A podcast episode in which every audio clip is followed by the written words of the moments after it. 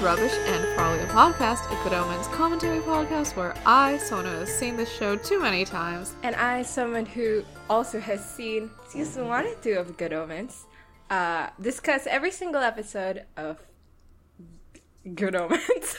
I still have no idea how to do that episode. Yes. For today's episode, we are discussing our predictions and wish list for season three and answering some of y'all's questions, or I guess all of your questions. We didn't exclude any of them. So yeah. Yes. Hell yeah. Hell yeah. Alright, so it's been like two weeks since we last recorded, and you're no longer in active Good Omens mode. How's it how's it going? What are you thinking? What's your life? You know what?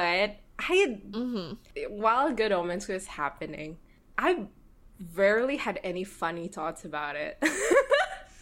Uh-huh. Like, you know, like, I would talk about it in the podcast and I would, you know, joke about. But, like, outside of that, every time I thought about Good Omens, it was always, like, thinking about it seriously. Mm-hmm. I feel like now that it's over and it's, like, done with, and I'm not in the podcasting mindset anymore of, like, oh, I have to talk about this in the podcast and I have to have something worthwhile to say. Yeah. I feel like I like season two better. I'm like, that's what? Funny. I mean, okay, maybe not season two specifically. Actually, I've not engaged uh-huh. with any content that's like season two specific. More of like my anger for the season has like dissipated. You know, huh. It's like, okay, what else? Because it's over. It's done. That's true. I feel like it's just going to rise back up when season three comes out. God, I hope season three doesn't happen. Let's just end it right here, right now. So now true. I, I still have not involved myself with the Good Omens fandom. I'm like scared. I'm gonna talk about it later because there is a question in our Q and A that made me look something up in huh. t- on Tumblr. And it uh-huh. filled me with so much rage and upset, so I just am never doing that again. Yeah, I mean, the tag is a difficult place to be. It is. I mean, I feel like this is so mean to say. Like, at the first five minutes of our... What, that no one on in there's funny? Because, like, I mean, probably the people who listen to us are, like, people who are on Tumblr blogging about Good Omens and stuff. But, like, mm-hmm. I just mean, like, I feel like when you go to the main tags, it's always the worst of the worst that gets filtered to the top. So, yeah. Is horrible. The thing that you looked up that filled you with rage the coffee theory? The coffee, yes. It's so bad! I mean, yeah, I'm so we'll get to it. That, that the person who sent that, that us that question asked it and then said their thoughts. Because I feel yeah. like I wouldn't be able to interface with it well if they just asked it with the assumption that right. they agreed I'd be like, it. God, I need to be nice to you, but I don't agree with that theory. Yeah. Well, anyway. Yeah. Anyway. I also, I think I've been more just thinking about Aziraphale and Crowley in the season one context. Even until now. I don't know. Season mm. two is fine, but I keep on dilly-dallying. I just said I, it's it's fine, I like it, but also it's not real to me. Like, I refuse to read fanfiction that is set in season two, or even has mm. aspects of season two in it. You know, stuff like that. Fun stuff. Yeah. How about you? Huh. Because, I mean, How you, about you're me? Like, you watched Good Omens, and you didn't exist to create content out of it for a really long time, and then, you know... For a whirlwind three months, it was your only yeah. the only thing on your mind. So how was that? This is true. Um, I not, mean, that's not it, even was an exaggeration. It was wonderful. It was wonderful. It's all I've ever wanted. I don't know. It was it was nice to, to get to do like a deep dive into it because yeah. I feel like I've I gained a much better understanding of the characters. Because I think before it's like I watched it, I had feelings, and then I relied on like. like fic and the occasional post to like shape my like deeper interpretations of things, but then I got yeah. to come up with stuff on my own. Congrats to me. I do also quite like that about my experience of watching Good Omens. Mm-hmm. I mean, in general, I'm not a person who involves myself in fandom. That's a complete lie. I mean, for Supernatural, yeah, we went to Supernatural myself. Together. We literally went to... No, but like, su- Supernatural was kind of more of an exception. Like, mm. a lot of other stuff I either do not involve myself in the fandom. What was the Ace or Attorney like Twitter? Yeah, and that one I literally hated everybody I ever met in that place. So like, you know what I mean. So it's not, it's I'm not fond of that kind of stuff. But it, it is miserable sometimes when you're like, but I do want to talk about it. But also I feel like every single person available that I can talk about it with doesn't interface with it the way I wish to. I don't know. Having this podcast is like, I think you're generous enough to interface with me the way I want to interface with like Good Omens. And also like the people who opt in to listen to us, like our episodes are so long and arduous, like yeah, if they're listening in until the very end, it's like they probably agree, you know what I mean? Yeah.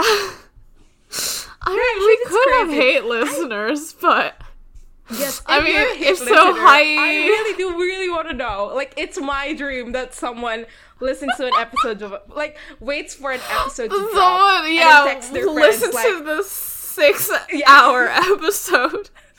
That is twelve point two. Like, oh my god, in four-hour, thirty-minute mark of Rubbish and Probably a Podcast, episode twelve, they said that blah, blah, blah, and I vehemently disagree. Crystal and they are the stupidest motherfuckers alive. And, like, that's my dream. If you do that, thank uh, you so much. I, I do imagine, like, the time when we called Aziraphale and Neil Gaiman people with, like, fifteen-year-old on Tumblr reading comprehension. I just, I know in my heart someone was like, yeah, and so do you guys. It's important to me. I, I wish people hate listen to us. So true. None of this is a season three prediction or wish. The only so... wish list is that people hate listen to us. God, I want everyone to know that that episode is like six hours long, and the raw mm-hmm. um footage is footage. The raw recording is like eight, eight hours and hours fifty minutes. and fifty minutes. That's crazy. Baby. Almost nine hours. And it was yeah. yeah split through two recording sessions because I couldn't I couldn't hold out. I could I cannot. This is true. I, it's so crazy that our original plan was to have all of episode uh, twelve be, like, in one recording session. That would have totaled to, like, what? Like, fourteen hours? fifteen hours? I mean, the moment we ended that one, I was like, no, I can't do it. So, I was right. I was right. I mean, the last episode we did a two-parter on, I literally fell asleep in the middle of recording of the second one. So, like, you did? I literally did. Okay. Season three predictions. When do you think they're gonna see each other again? Which, like, episode number? Oh, okay. I don't have predictions, I guess. I was just gonna ask questions, but you have, like, what real predictions. What do you mean? When are we gonna see each other again? What are you talking about? When, when are they when are gonna they? see? Oh. When are they gonna see each other again? Which episode out of six? I was like, are we gonna completely disappear from each other's lives? Despite yeah, as soon as this Q and A ends, I'm blocking you. The moment they unblock me, the podcast is back on. Real and correct. That's a very interesting question. I've actually not thought about that. I don't think it's going to be episode one. I think the two or three mark. I think maybe it will be fun if it's like episode three. So we have one episode that's Crowley and then one episode that's Aziraphale. Mm.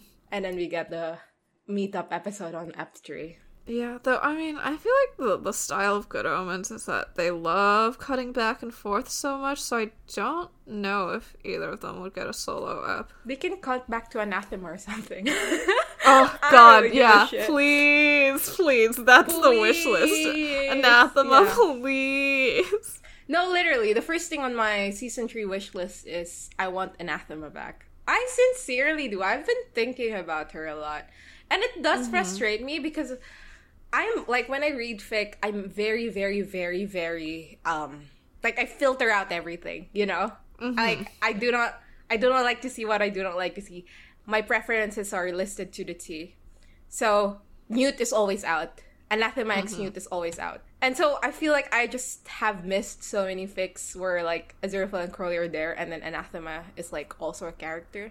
Mm-hmm. Recently, out of the goodness of my heart... And also missing Anathema. I, like, exited those um, X's on the preference. Wow. So now I am I have opened my heart to Anathema and Newt. And also Tracy and Shadwell. For some reason, they've uh-huh. included Shadwell in fic. Okay, whatever. That fic was real nice, actually, so I'm not gonna complain.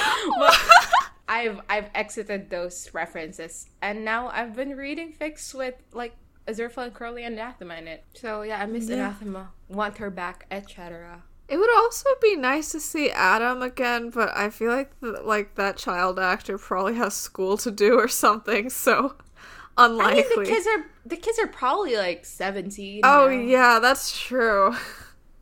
Like, well, he's about to graduate high school. He doesn't have to yeah, go to college, I think. He can just be a full-time for the sake for of Good Omens, Omens season three. Exactly.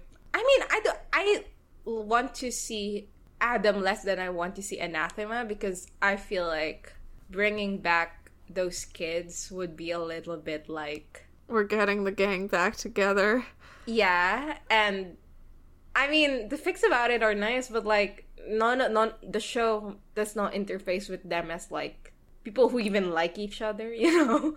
Like, Azir- with Aziraphale and Crowley in the mix. And the kids. Yeah. yeah. yeah. So, I mean, I don't know. She about did that. Tell him to shoot, yeah. and then he did shoot. Recently, I've been thinking about the fact that, like, so many fics have, like, you know, Crowley be nice to Warlock or whatever, which is so funny to me.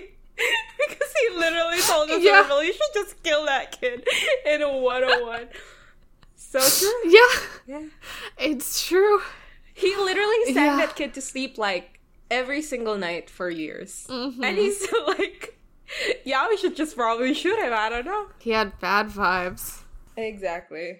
I have no predictions, actually. All of these are, like, wish list stuff. So do you have any other predictions? Predictions? Huh, I mean, the only thing I know properly about season three is that Neil Gaiman was like, he considered season two gentle and romantic, and season oh, yeah, three I've is decidedly this. Not. So, I mean, I think he just means there's gonna be plot that happens. I thought you were which... gonna say there's gonna be porn, which is so funny. Well, maybe there is. Maybe they fuck raw in the street. Maybe they would fuck for all in the street. I don't know. Okay, like, I think Jesus is gonna happen. I think the baby Jesus headcanons are cute, but I feel like it would just be sort of hard to do on a set. So I feel like they're yeah. just gonna have Jesus be, like, full-grown in his thirties or something. Yeah, they're going to recreate Jack Supernatural, which is one wonderful character. I love Jack Supernatural. That's but also true. Don't recreate Jack Supernatural. Yeah. It's Jack Supernatural. Um, you will never be yeah, Jack I think Supernatural. It's, yeah, I think it's unlikely that Adam's gonna come back, because it'll make it too clear that it's like, so you did the Antichrist in season one and now you're gonna do the Christ in season three. They're gonna fight it out. Yeah. Yeah, if if Anathema's actress has the time, I think there is a way that they could incorporate more Agnes Nutter. I think so too. Yeah. Which, I mean, I know she yeah. threw away that that fucking paper, and that's very important to her journey. Mm-hmm. Let's bring her back, though. Like, I think. Yeah. So, I mean, like, let's destroy think... her journey. I want to see her again. I feel like it would be interesting for Anathema's character to be like, and even without the, you know, even without the Ag- Agnes stuff, even without the prophecies, she's yeah. still like a capable person. She's still an occultist, as she says. Mm-hmm. She can probably sense that something's up. And she yeah. knows that there's an angel and a demon in Soho. Though, I mean, her memory of that's pretty hazy, but... I, yeah, it's still she there remembers somewhere. At a gaff. She remembers in some way. Yeah, yeah. And I feel like the, this is, a like, having a new apocalypse happen and her be prophecyless is a way for her to, like, grapple with the decision she made on a larger scale than just, like... Exactly. Having to make... like monthly life choices, and then she can drop Newt, or she can open with like no Newt already. I mean, I would like her to open up, and then we just never acknowledge that guy. Like, he's just never mentioned. That's my dream. Yeah. Well, now we're back at wishlist.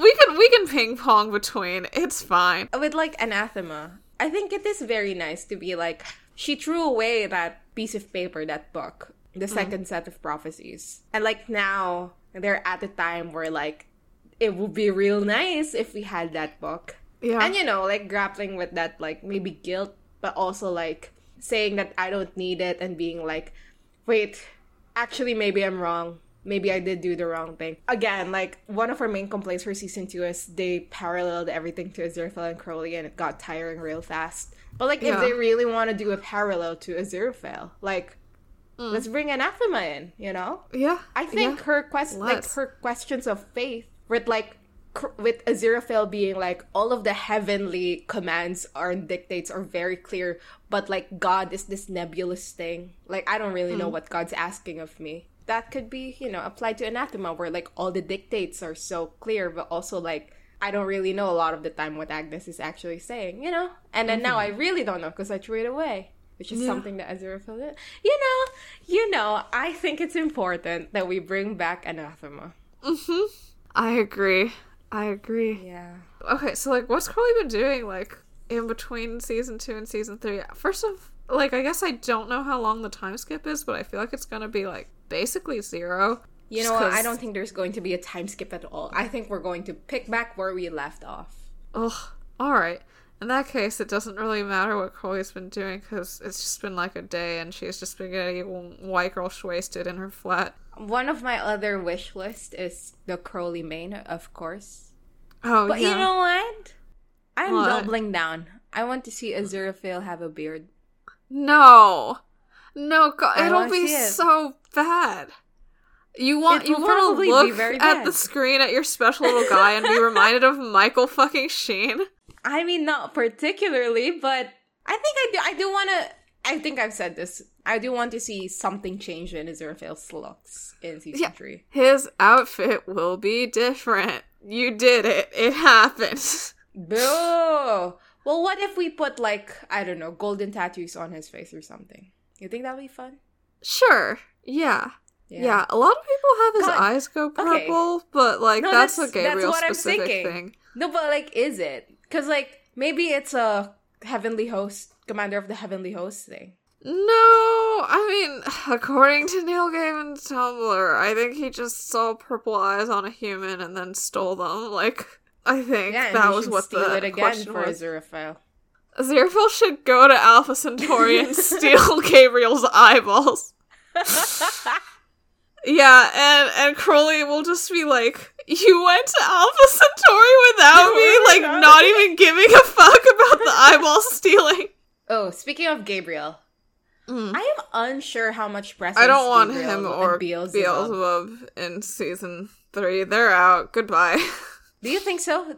Or is that a wish? Yeah. I don't see why they would be back. They like to employ John Hamm in this show. I feel like John Hamm will be back. I just think if no one from season one came back, it seems like I don't see a reason to do like a, and oh, now yeah. we have to go consult Gabriel and Beelzebub about the apocalypse. Okay, they're gone. Okay, yeah, here's goodbye. my only condition. If we never see Gabriel and Beelzebub again, we should never ever see Nina and Maggie again. Like, it should not happen. We're gonna see them again, though. Are you sure? I if just, you fucking but, say it, Neil Gaiman said on Tumblr. No, no, he didn't say anything. It's okay. I think it's just because, like, in the final fifteen, Crowley like waves goodbye to both of them. That like it seems like an yeah. odd move. They're not going to come back. Yeah, he said goodbye because you know they're never going to see each other ever again. That's the final goodbye. It's the big one. Yeah.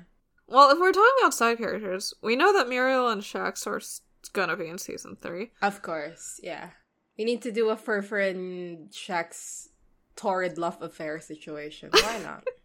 Yeah, why not? Okay, for Shax, it's like wait, we're like, already I mean, doing a Michael Shax torrid love affair situation. Well, they can uh, be a throuple, just like House real. and Cuddy and Wilson. But yeah, um, obviously she's very pro-apocalypse, and she's gonna win that Dark Council seat. Like, I don't, I don't really see like a like a redemption arc for Shax, but I also don't see a like they shove her off a cliff as she yells no ending. So like, I mean, obviously like, not. I think it would be a so, bit weird okay. if they do like a and then they die in ending for anyone, because I mean, like in, even in season one, right? Like They don't. Yeah, hurt it was they just like Beelzebub. Yeah, like no one like Ligur was okay, literally right. I the guess, only casualty. Do do you think heaven and hell are gonna end reformed at all, or is it just like we've held them off for another century? Season one paints this as like the big one, you know, us versus them. Mm-hmm. So I think maybe they would lean more into the like human aspect of the saving the world, whatever. Mm-hmm. Which is why we need Anathema back so hard and so raw. There has to be, like, it cannot be just like season one. We're gonna go back to the status quo, therefore delaying the inevitable new apocalypse in the future. I think there'll be a big change by the end. Yeah, I mean, abolition of heaven and hell, perhaps. I don't... Do you, do, do you think Neil Gaiman has the, the courage to Neil say Gaiman. That? No, he doesn't even have the courage to say that God is bad, so... Yeah. I don't think it's happening. He will never be Philip Pullman. I have only two other things on my wish list. And also mm-hmm. predictions, which is mm-hmm. crazy little thing called love. Plays in this fucking T V show. Mm-hmm. But also, I want an expansion of Crowley's music tastes. Like, yeah. I want to see what other stuff they're into, you know? Can we, like, can we play some Velvet yeah. Underground in this thing? We should. It is the bit that, like, every single C D in their car turns into Queen. That's not canon in the T V show, right? And, like, when Aziraphale brings out the Velvet Underground, like, Crowley's not like, oh, that'll be Queen by now. So, like, I guess, like, so in the show, Crowley does listen to all the Queen, like, on purpose. In the book, Crowley doesn't even like Queen, I think. I mean... That's just what happens... to their music. The Bentley likes Queen. That's a very different thing than Crowley liking it. Yeah. Yeah. I don't know. They're going to be back in the flat.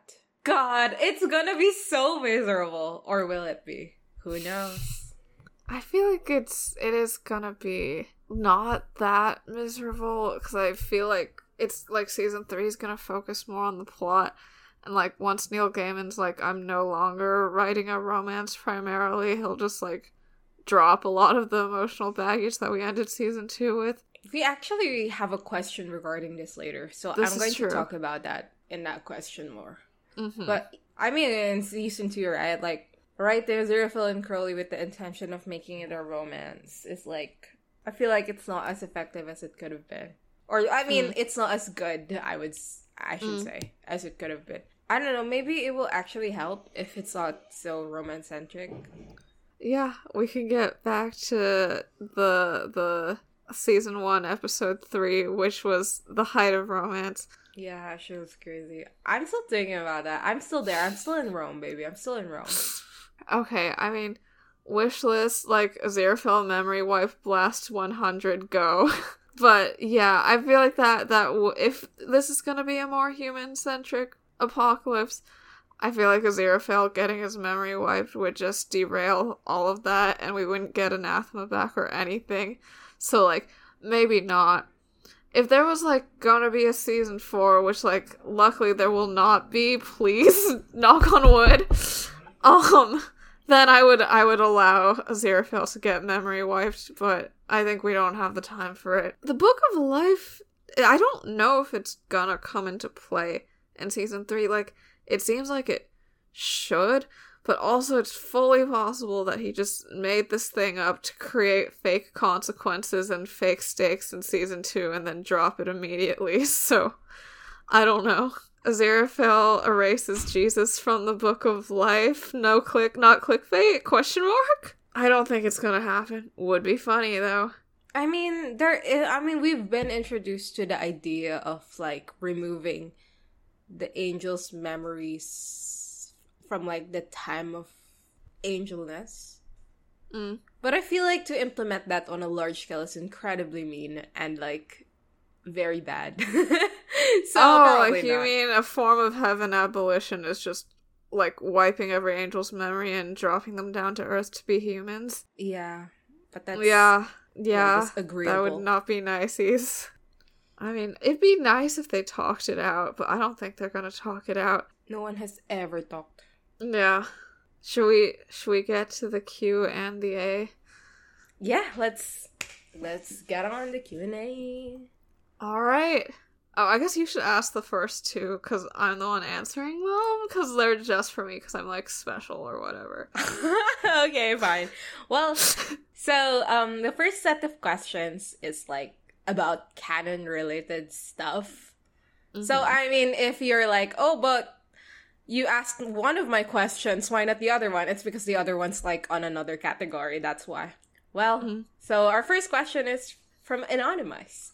What are some aspects of Good Omens you preferred in the book, and what are some you preferred in the show? This is a Crystal-specific question, because yes. I still have not finished the book.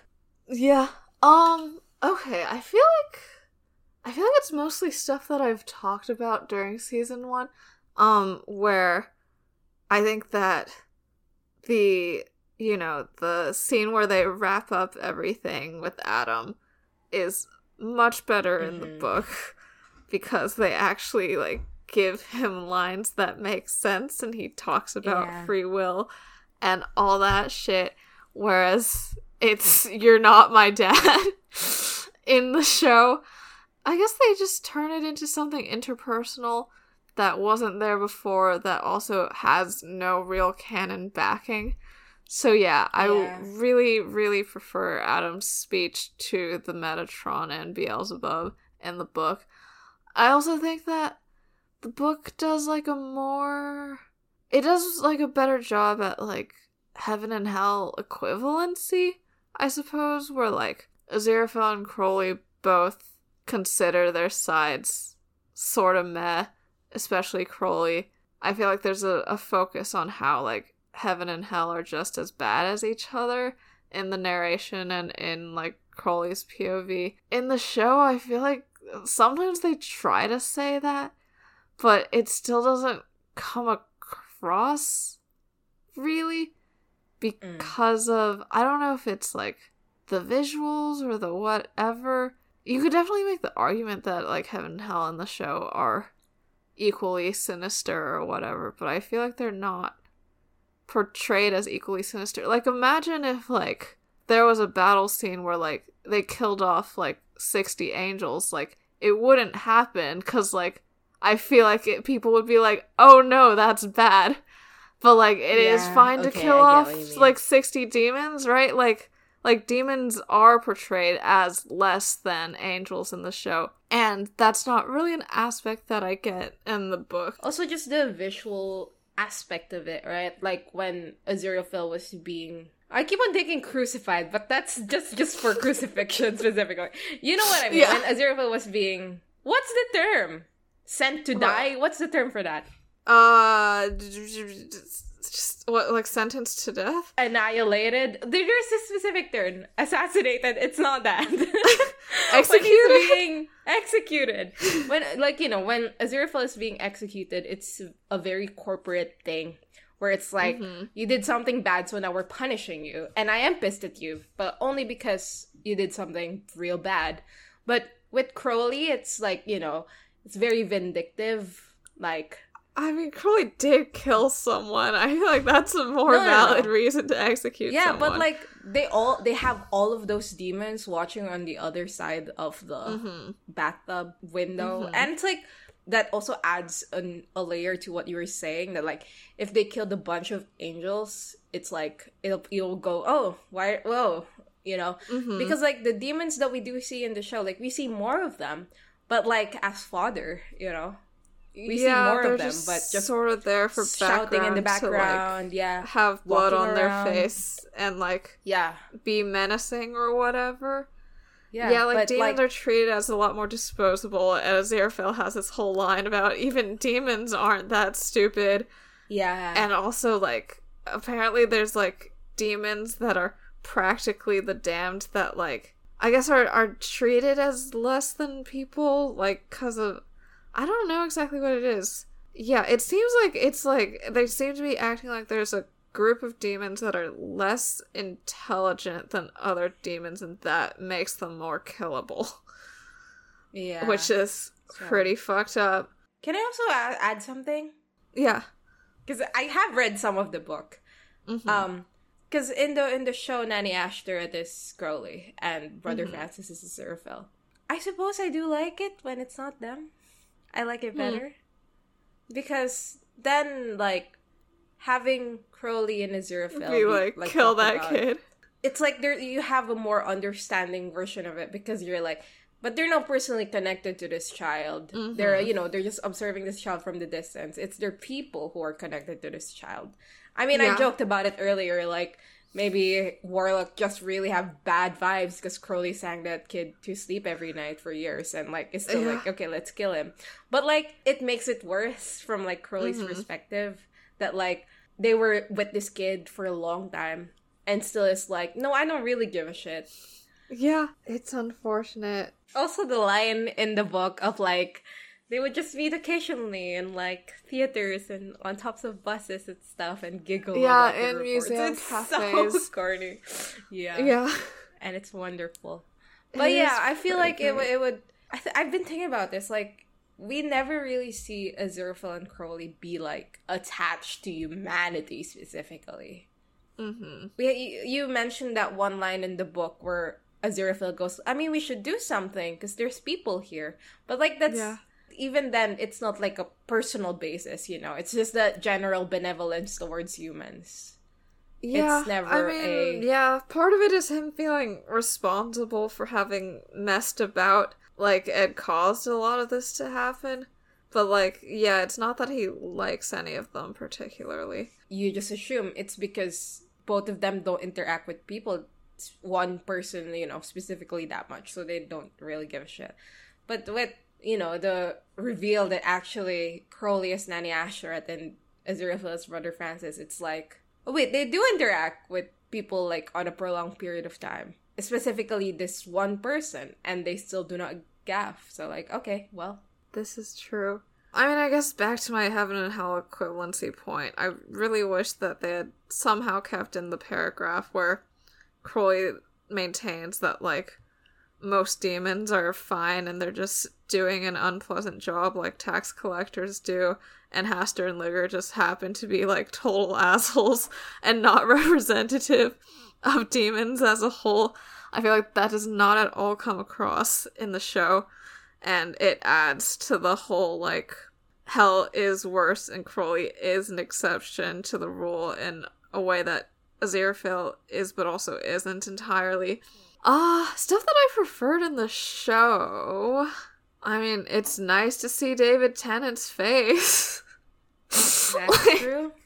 I mean, I guess, you know, the one oh three montage, cold open, doesn't happen in the book. And in some ways, I think that it's good because it allows people to form their own headcanons on, like, what they were doing throughout history.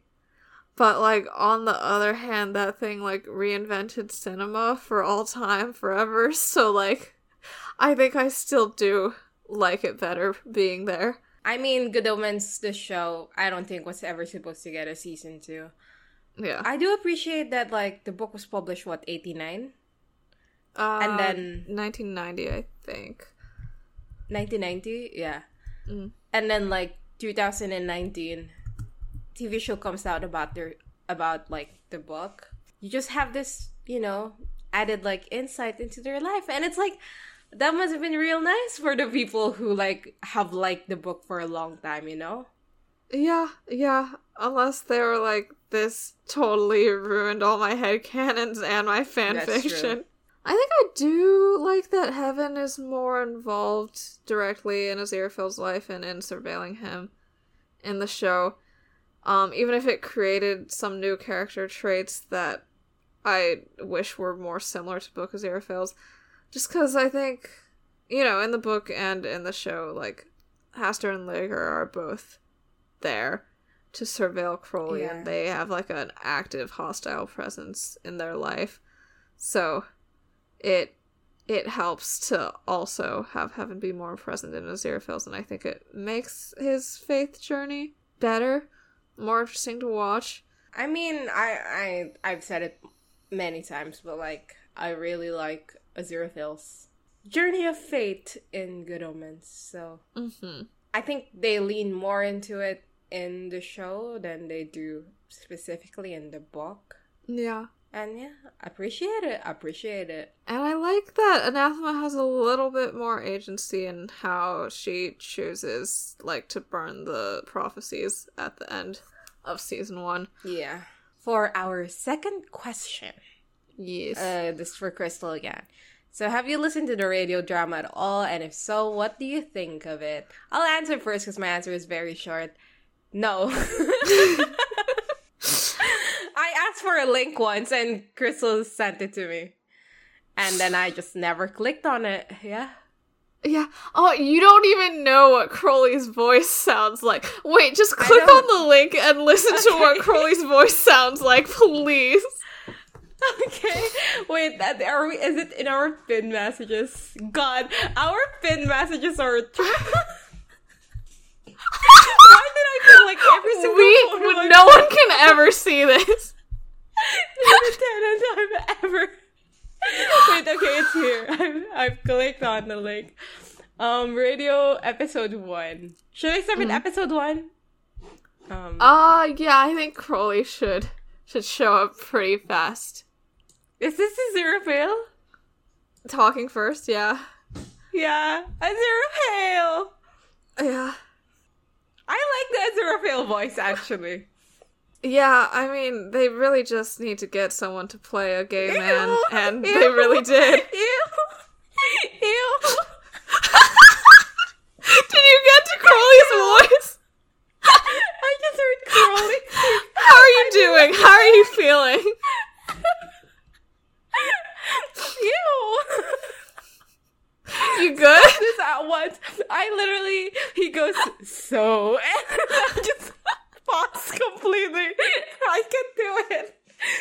Okay, I'm going to click okay now. Yeah, you're brave. You can do this. Oh my god, I can't do it. Why is it so deep?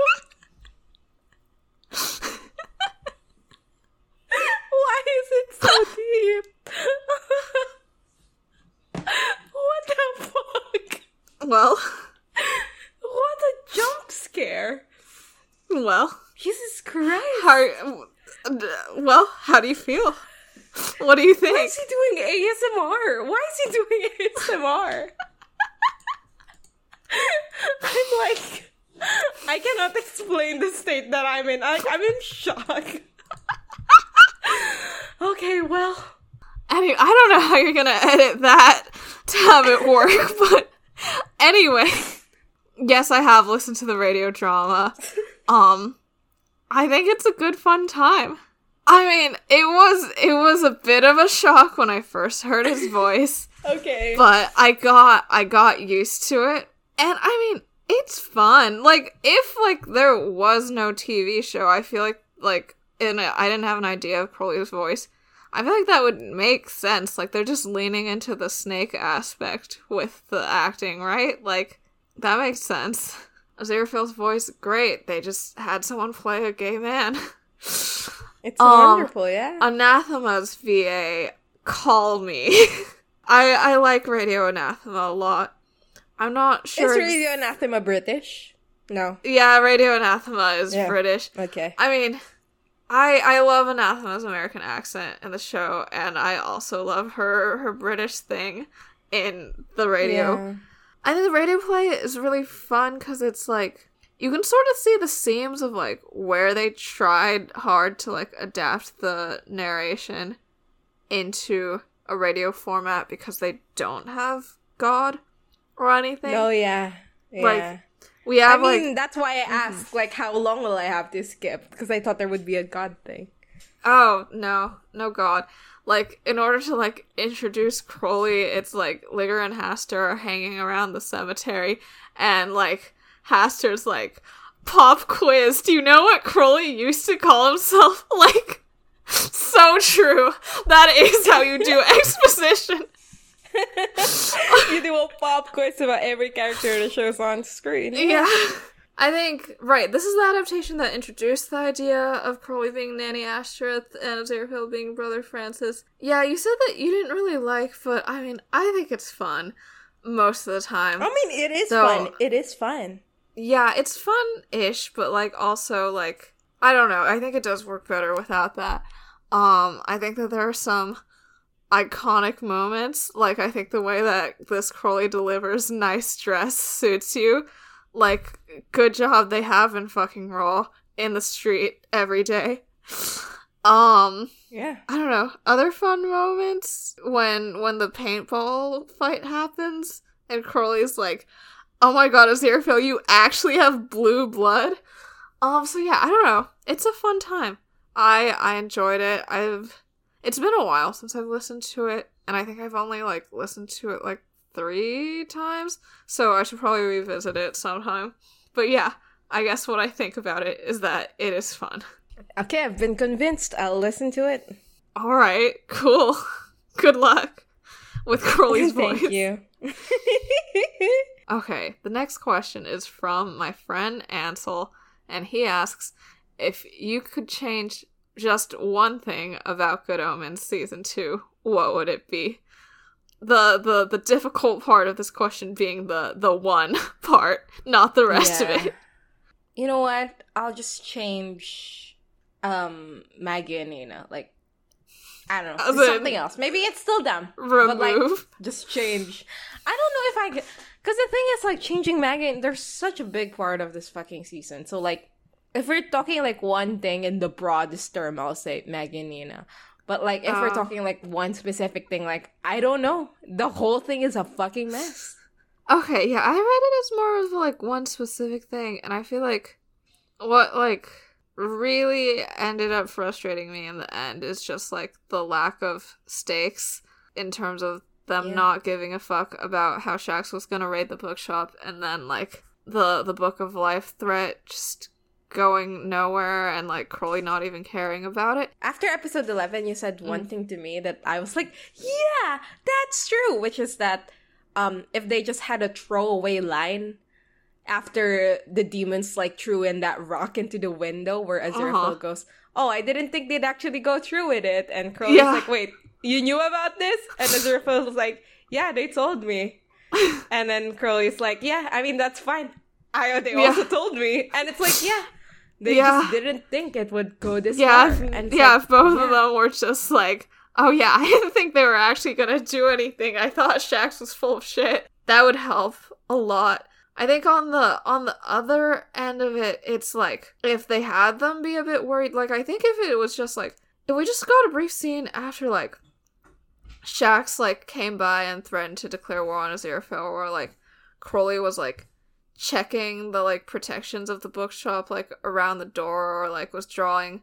Oh yeah, I think I was thinking about, like, Crowley could have hidden, like, a sigil thing or something in the bookshop after, like, Shax came and told them about how they were, how she was going to declare war on Aziraphale. And if, like, that was the thing instead of the halo that, like, set off a bunch of alarms, I feel like it would help with the Crowley doesn't give a fuck issue. And with the halo is such a...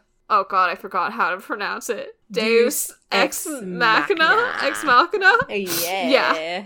Yeah, I feel like that would that would solve two issues that I have with the season. So, wow. That is a possibility. Yeah, another thing that I would also take is the thing that you said during our twelve point one recording, or twelve point two? Yeah, twelve point two, where it's just like, if Crowley was standing next to Aziraphale during the Book of Life threat and also looked very scared, and, like, they were, like, on the verge of action or something before the Metatron came in, like, that would also help a lot with how frustrated I was with the last two episodes. Okay, so our next section of the Q and A is, like, um, stuff about, like, Good Omens, like, fandom slash, yeah. like, headcanons. Playing with canon, such. You know. Yeah. Yeah, predictions, even. So, our first question is... Oh my god. So this is from Anonymous. It goes, sorry if has if this has been asked or answered before. Never be sorry about asking us a question that may or may not have been answered before, because we will probably yeah. answer it again and just say the yeah, exact we'll same com- things we'll, with or we'll as much enthusiasm. Shit. Yeah. But do you subscribe to any of the theories that there was, quote, more going on in the final fifteen? Coffee theory, the Metatron was listening, so they're doing elaborate kayfabe. Crowley stopped time and they were able to talk God. more before he left the shop. I see why people can see evidence for some of them, but I think I settled on this always being the way the conversation was going to go, in terms of results at least, if not the exact words. Aziraphale was always eventually going to go where Crowley couldn't follow. He still hasn't let go of the idea of being part of heaven, and I think maybe the emotional integrity of the conversation depends on there not being a lot of other trickery going on. You're so correct. Yeah, correct. Yeah, I, yeah. I, huh? I looked. I mean, I was like, I, I was reading this, and I was like, I don't even know what the fuck kayfabe means. So I looked that up, and I was like, okay, that's weird that people think that. And then I looked up coffee theory, Good Omens on Tumblr, and I was filled with rage that I had to click out. And then yeah. It's, I didn't bother searching up the other. I don't I mean, want to be mean to about it, but also, like, I do I hate it mean about it because, so much. Yeah. It seems to be like a... It originated from, like, one person or one group of people. So I don't want to be like, and they're all stupid. yeah, I... Yeah, but also, what if I do want to be like that? but, but I don't. But I don't. I just... Okay. No. I, okay, yeah. If this is, I don't know how mean this is gonna come off. I think, I think that this is what happens when instead of spending a good, t- like spending like a good time on Adam and on actually like doing your themes in one oh six, you waste a bunch of time on an elaborate fake out like body swap thing that doesn't really make sense when you like look at it very closely and was never in the book. I think you start getting people like expecting there to be like trickery fake outs like that and yeah. stuff like at the end of season two as well, which I just I don't think is happening. And like I don't this is like the shit that you get with like the Sherlock fandom and T J L C too, right? Like the writers like pull like one thing over on you and you're like, oh my god, they must be so smart, they must have stuff up their sleeve like all the time, and like there must always be something going on underneath the surface, but it's probably just like they came up with one idea and thought it would be fun and like don't actually intend on doing like a plot twist every single time. They've just like created an expectation for it and then like that's just what happens. I I blame Neil Gaiman for this mostly.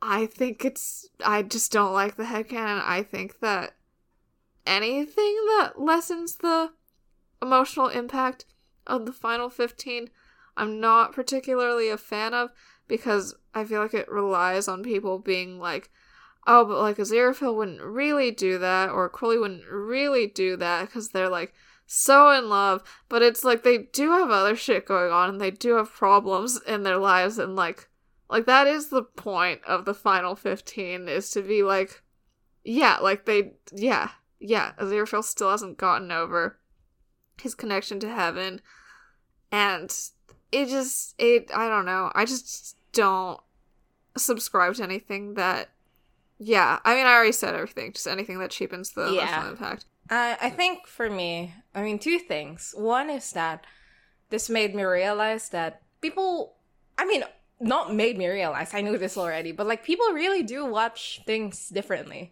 Like mm-hmm. I like because for me the big part of why I love Aziraphale is the you know the faith journey of it all. Yeah. So Aziraphale entangling himself with his faith in this way is like something that appeals to me. But like I suppose if it's not something that appeals to you, you'd be like, well, I don't like it. Let's make it be not that. And it's like, okay, fine. Um, another one is that I think the reason why... I mean, the way I said it is like I looked it up and I just was like so mad. And a, bit, a big part of it is that like you're you're saying two things with this kind of stuff, which is that one, you think Aziraphale did the wrong thing. And two, you don't even think that Aziraphale is capable of doing the wrong thing. Like there must be a reason why he did the wrong thing that isn't because he's wrong. We know how I feel about the Aziraphale is wrong situation with that, which is that I think it remains to be seen. My opinion on whether Aziraphale can do no wrong or not is that, well, he he should be able to. I mean, isn't the point that, like, I don't know, free will part of having free will is, you know, making mistakes. That's just mm-hmm. how it goes. I mean, it's so stupid to say that, like, oh, agency, blah, blah, blah. Like, none of these people, none of these characters have agency. They're characters being written in a story. Mm-hmm. But it does frustrate me because, I mean, I've had experiences in my life where when I tell people how I have dealt with, you know, my fate, mm. and they have reacted it in a, oh, you're, like, being brainwashed, you oh. know? And yeah. it's like, I think I'm a completely reasonable person when it comes to my fate. It, it's been a super long journey for me. People tend to hear it and then reduce it instantly to, like, oh, but, like, you know, your religion hates gay people and you're gay, so, like, what's up with that? And it's like, a lot of things are more complicated than, you know, those very simple, like, statements.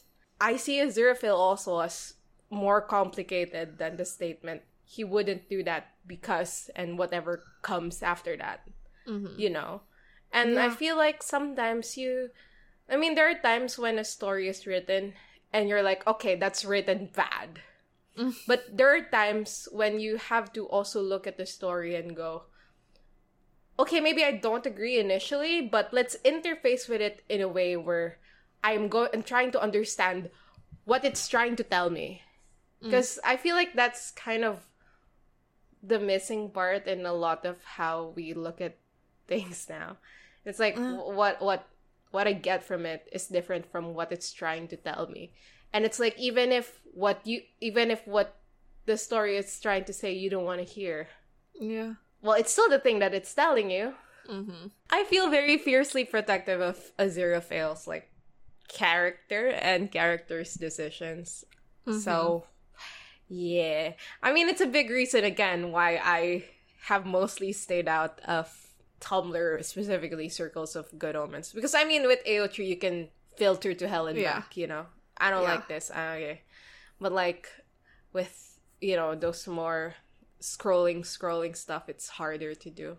I didn't even bring up coffee theory in the recording. Like, I'll bring up things that other people have, like, interpreted, like, even if I don't agree with them, just to talking points, but coffee theory just doesn't deserve the time of day. I mean, the Metatron was listening, so they're doing elaborate kayfabe. Like, you're insane. I'm sorry.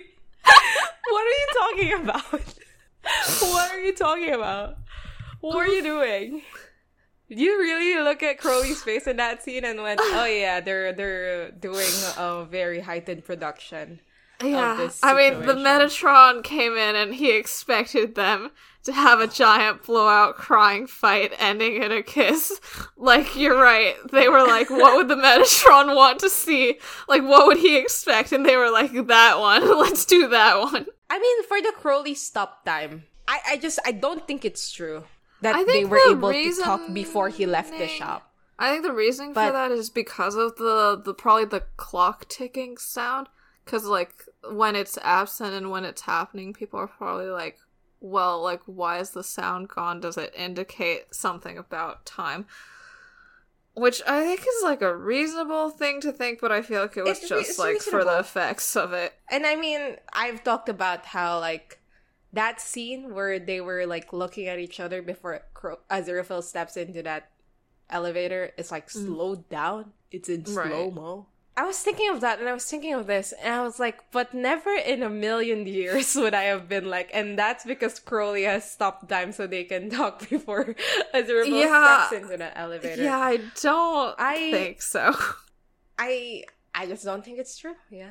And, like, again, if there is evidence of this, fine. But I feel of this the exact same way I feel about Raphael, which is that, okay, there's evidence. Okay, if it does happen, okay, I hate it though. Like, I still hate it. Like, I still think it's stupid, you know? Yeah, yeah. I still think it defeats the purpose. Yeah. Oh, also, I, I feel like in our previous recordings, I felt like, it seemed like I was like, yeah, he probably is doing Raphael Crowley, ugh. But actually, I've changed my mind. I don't think he is. I don't think it's happening. I think Crowley was just higher ranking. and that's it. I mean, I, I really doubt that it would be Raphael specifically. But if it does play that Crowley is a higher ranking angel, I'm like, okay, fine, fine. Yeah, I don't even think Crowley's an archangel. I think Crowley was just, like, a bit higher than Aziraphale. Yeah. yeah. Uh, but also, I feel like C- Crowley's a bit of a... thinks she's more important than she is. Like, oh, I didn't yeah. work on the plans, but, like, we really worked close for this one. And then gets true. fired, like, a year later. Like, okay, go, Crowley. For real. For real, Z. That shit is so, so like, funny. Yeah, like, I, yeah, I worked really closely with Upstairs on it, and it was just, like, God sending, accidentally, like, CCing Crowley on an email. For real.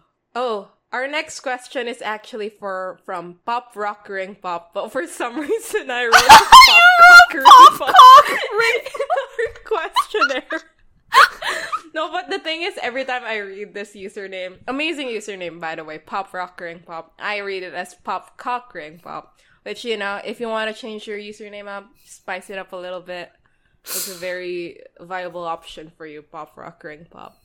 Mm. But the question is, I think we all have thoughts about how our ethereal faves as characters would or should reconcile. First of all, Crowley is a cult. Put respect on Crowley's name as an occult being. But what's your best guess for how Neil will have them start out season three and make their way back to each other, hug, and then do it in the street? Why are real! you not brave enough to say fuck it raw in the street? But for fucking real though. I keep thinking it'll be more lighthearted than we're all imagining, but T B H, I have no idea. I mean, like, what I want and what I think will happen are quite different. I didn't, I have yeah. difficulty imagining what it will be. I feel like they're gonna be forced together by plot circumstances around yeah. episode three, and I feel like I, I feel like they're just probably just gonna. I don't think they're going to reconcile immediately. Thing. Yeah, yeah, I think yeah, that they're exactly. gonna cross their arms and huff at each other and, like, snipe at each other. Like, it's gonna be, like, like a dif- divorcees vibe. Yeah, it's going to be season fifteen, episode nine of Supernatural, The Trap. I, Is that what it's called? Is it The Rupture? Is it The Rupture? Is no, it the it's trap? The Trap. The Rupture's the one Rowena okay. dies in. Um, but... And then The Rapture is in season four. Okay, yeah. Yeah. I, I don't know what you're talking about because I only know of course about the apology. There's the prayer in that one. Yeah. But, like, what no, what do you mean it's going to be, like, season fifteen, episode nine? Do they, like... Oh, do they do they bitch at each other a lot first? Yes, very much so. They're oh. mad at each other. I mean, the entire, like, season from season... From episode three to episode nine, they're mad at each other. And they're mm. just, like, you know, fighting and bickering and all that. And then yeah. episode nine is the one where they're actually forced together to, like, do something. Because the other times mm-hmm. it's, like, they break up, Dean calls, you know, stuff like that. So they're fighting and they're fighting and fighting and fighting. And then Cass gets, like, kidnapped by some guy or whatever. I mean, they're, mm-hmm. they're in purgatory for this one. Yeah. And then Dean, at the moment of yeah, fear, does the that, like, apology prayer. Maybe, yeah. Maybe mm-hmm. Cass is gone for good. Just kneels and... place. Uh-huh. Yeah. Well, um, it's Grover. Okay, right. They're gonna bicker a lot. Um, every fic where yeah. it's like Crowley sells a book out of spite and that forces Aziraphale down to earth to yell at her, and that's the first time they've talked since the end of season two is wonderful. That should happen. I don't think it's gonna happen though. I think it's um, going to be funny is what it is. Like, that may as well happen. I think I mean, I think it would be funny, because, I mean, Good Omens purports to be a funny show. Yeah. It purports to be, indeed. I mean, season one was funny. Season two, not so much. Season one was sometimes funny. I feel like after, like, the plot stuff ends, I, I think Neil Gaiman is corny as hell in a bad way. I feel like they're probably just gonna go to the Ritz and then, like, kiss and, like, not talk about anything. That's what I think it is. The thing is, I would like a nice, quiet moment between them, just like the bench before the bus ride in season one. Yeah, that would be nice. Or, you know, something akin to the morning confession. I, I'm still stuck on the fact that that thing happened in the morning. Like, I think about it sometimes and I'm like, oh my God, it happened mm. in the morning. It would be nice if their, like, reconciliation happened in Crowley's flat. Do you think that's a weird thing to say? It's, uh, Why would it be a weird thing to say? I don't know. Yeah, they yeah. should reconcile in Crowley's flat so they have... They should reconcile in Crowley's flat. But, like... No, yeah, I mean, you mean just because, like, the bookshop was the site of the last divorce, so it's good for them to reconcile think, in, like, a place no, that isn't... I, just, I think it it depends on how, what the reconciliation is going to be like, which, again, as I've said many times, is still up in the air regarding how season three pans out. But... I don't know, I feel like a lot of the confession, even though we frequently talk about it from, you know, Crowley's terms, like, a lot of it was, like, Aziraphale asking for something and then Crowley denying. Mm. Because, I mean, even Crowley's confession, because of how the conversation went, even though it was the initial intention to confess already... It became, like, more a response than to Aziraphale's ask. So, mm-hmm. like, do you understand? Like, we're in Aziraphale's home base. Yeah, yeah. And, like, I think it would be interesting to do a conversation where it's Crowley's home base and therefore Crowley's conversation. Mm-hmm. And yeah. I think, you know, I mean, I'm not even saying that I want it to happen in Crowley's flat. Like, that's just kind of like a... I want it to be, like, Crowley's? Yeah. I don't know. I don't know what I'm saying. You yeah. get it, though. It's yeah. just like basketball. Yeah. yeah. Yeah. Well, perhaps it can happen in the Bentley. Oh, God. Yeah, it could. It could happen in the Bentley. Oh, yeah. God. Yeah. That's miserable.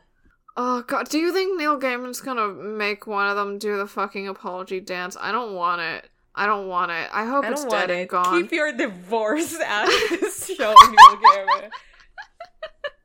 Is that so mean? Should I cut that out? No, it's you. literal. Everyone was thinking it, or at least everyone, meaning me, was thinking it. Right. Uh, another non-asked question for the Q and A. Have you guys seen and or how do you feel about various disabled Crowley headcanons? I haven't really. Sorry, I haven't seen many. I, I did a quick scroll through, um, like, A O three. And most of it is alternate universe, which I do have um, exited out most of the time. Yes. Yeah. So that's probably why I haven't seen a lot of it. But mm-hmm. I have read a fic where when they do the body swap, so this is like, you know, um, Good Omens universe. When they do the body swap... Aziraphale goes, why are your shoulders lopsided? And Crow's like, that's not true. That's a lie. You're lying to me. And Aziraphale's like, yeah, it is.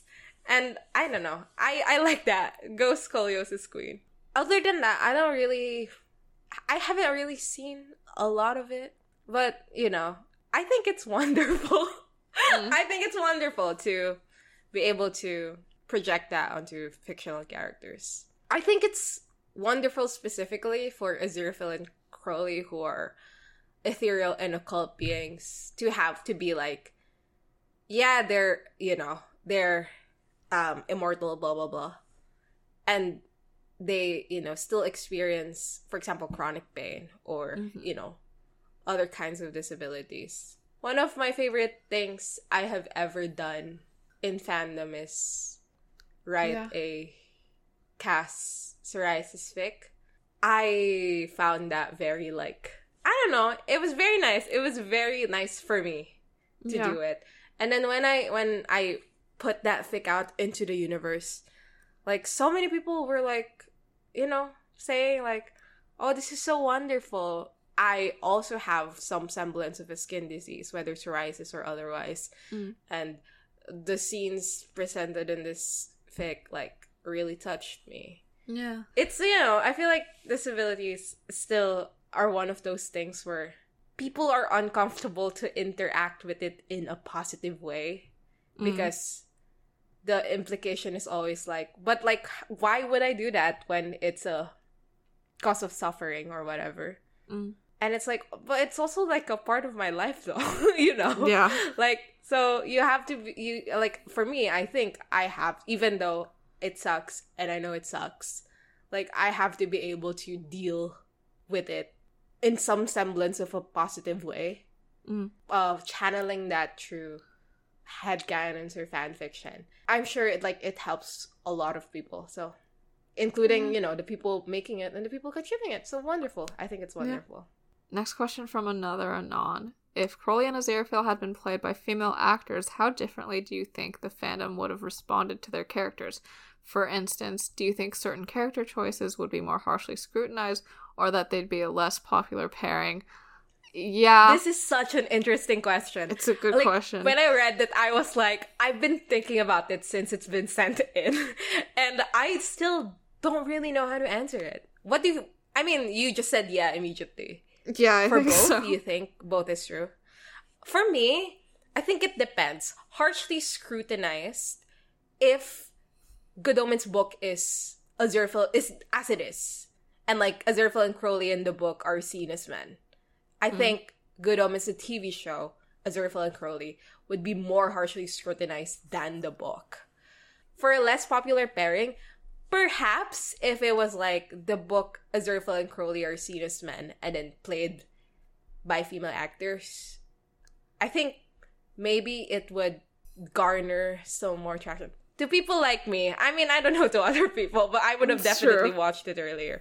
But but I think if it was like they were female presenting in the books and then female presenting in the show also, it would be definitely less popular. I think to the point where they wouldn't even be a T V show at all. Yeah. Yeah, yeah. I agree, which is highly unfortunate. Unfortunate. Um, and also, I mean, we've talked about this. Well, in passing, we had like one line about it. In I think it was like in one oh six where mm-hmm. I go, I know Neil Gaiman wrote Aziraphale and Crowley thinking of them as men in his head. Because he wrote them like people, and yeah. you look at all the other women he's written, and they're not written like people. Mm-hmm. Um. So, though I don't I know. feel it's, like it you know, would mostly be okay with these two characters because he already like wrote them out. Like, so I think as, yeah, yeah, yeah. if he, I think if he, I think the script is close enough to the book that I don't think he would add in like. shitty things after he decided he was no, gonna I mean, cast two women. I'm talking mostly about if the book itself was different. Oh, okay. Right, okay. Like, original right way of writing Aziraphale and Crowley in Good Omens book, thinking of them as women. Mm. I think it would be completely different than the book as it is right now. Yeah, I think the jokes made yeah. would be quite annoying to look at. Definitely. Also, yeah, I feel like the fandom reaction, I feel like they would cast Aziraphale as, like, a lot, like, as motherly, which, like, I don't think he is at all as a character. Yeah, definitely not. And that would be pretty irritating to see. You know how, like, mm-hmm. when there's literally any woman who's hot, and then people don't, like, engage with Yeah, they the just make fan cams. Yeah. Yeah.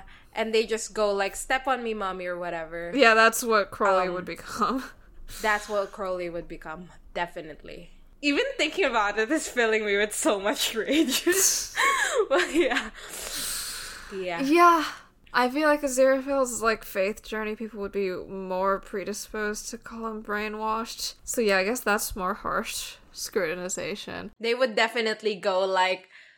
Oh, they're like, I don't know, you know, those, like, lesbians who can't talk to each other. Oh, right, like, uh, useless lesbians, that thing? Yes. Mm-hmm. Right. The approach to them and, like, Adam and Warlock. Hmm. I don't know. There's gonna be posts that, like, that are like, it's so important that Good Omens said that women can want to kill children. That's what I, that's what I perceive. For fucking real. It's feminists that they want to shoot that kid. Yeah. Well, maybe it is. Yeah. Um, right. I feel like, okay, for Aziraphale, they would vary between calling her, like, motherly and stuff, and calling her, like, a girl boss, because she's a business owner and an entrepreneur. And, yeah, I mean, yeah, I feel like the, yeah. the interpretations of their characters would just be a lot more flat, and I feel like people would, like, yeah, I feel like people would still ship them, but, like, less people would watch the show at all, and then I feel like... yeah. Their dynamic is already, like, they, like, people already sort of impose weird gender norms on their dynamics, like, in fic already. I feel like it's gonna be worse if they're women because of the flattening of their characters that would occur. It, it would indeed be worse, and that would be sad. Though, I mean, I guess there's also the fact that, you're right that it, probably a different audience would come in. Yeah. If they were both played by actresses, yeah. And that could change how the fandom reacts to them, because I'm just thinking about the current fandom, and not, like, the imaginary yeah. other fandom that would happen. And, like, I don't know, I feel like there's, yeah. there were enough, like, well, okay, the thing is, like, we sort of, we sort of, ha- we have, like, femme slash zero. I mean, I probably. don't know what the Good Omens fandom is like, first of all, so I don't know why I'm saying yeah to all of it. Okay, go on. We have femme slash Aziraphale Crowley on the A O three, and they're oh, yeah. usually of course. great. I've read, like, pretty much all of like, it. Like, they're yeah. usually great, but it's, like, is, like, that, like, I do wonder if, like, like, I feel like for some people that depth of character for, like, femme slash Aziraphale Crowley, it was, like, more easily accessible because they were, like, men first, but I feel like, like, not everyone is like that. I feel like it would be, like, people would be better at interpreting them. Like, for a few people. And if that is the audience that is being drawn in via this casting, like, maybe it would, in fact, be a wonderful place to be, and there would be none of the issues we said. Yeah, but if it was, like, at the level of Tumblr popularity that it is now, and they were both women, it would be... yeah. It would be pretty bad. Unbearable, probably. If it was, like, yeah. niche as a result of them both being women, I think it could be it could be nice. Yeah, but isn't it so frustrating to think, oh, if they're both women, it would be niche? yeah. Yeah. It is pretty frustrating. I mean, I guess I also wonder what their outfits would be if they were both yes, played by women. Yes, I do also. Like, what would, what would Crowley's look be like? We've seen them style women in Good Omens, and, like, it's pretty great. Like, their outfits are all great. Yeah. So... no, but, like, we're talking, like, Aziraphale and Crowley. Like... yeah. I mean, it's, like, I, if it was Supernatural, I would have, like, so much fear about, like, how they were just gonna give no, no, no. Crowley, like, no, a... like not a, even thinking of that. Yeah. Uh-huh. Not even thinking of that. I mean... okay. The, even, the, like, common question, too, when you're reading lesbian Aziraphale and Crowley fanfiction, it, which is, like, how are they going to play with the gender presentation in this one? Yeah. And, like, I feel like that is a very interesting thing to ask about Aziraphale and Crowley, especially mm-hmm. if we are to assume that the book is written as they're both male presented. Yeah, that's what like, I'm assuming. You know, like, like Aziraphale is all, often portrayed as, like, you know, gay.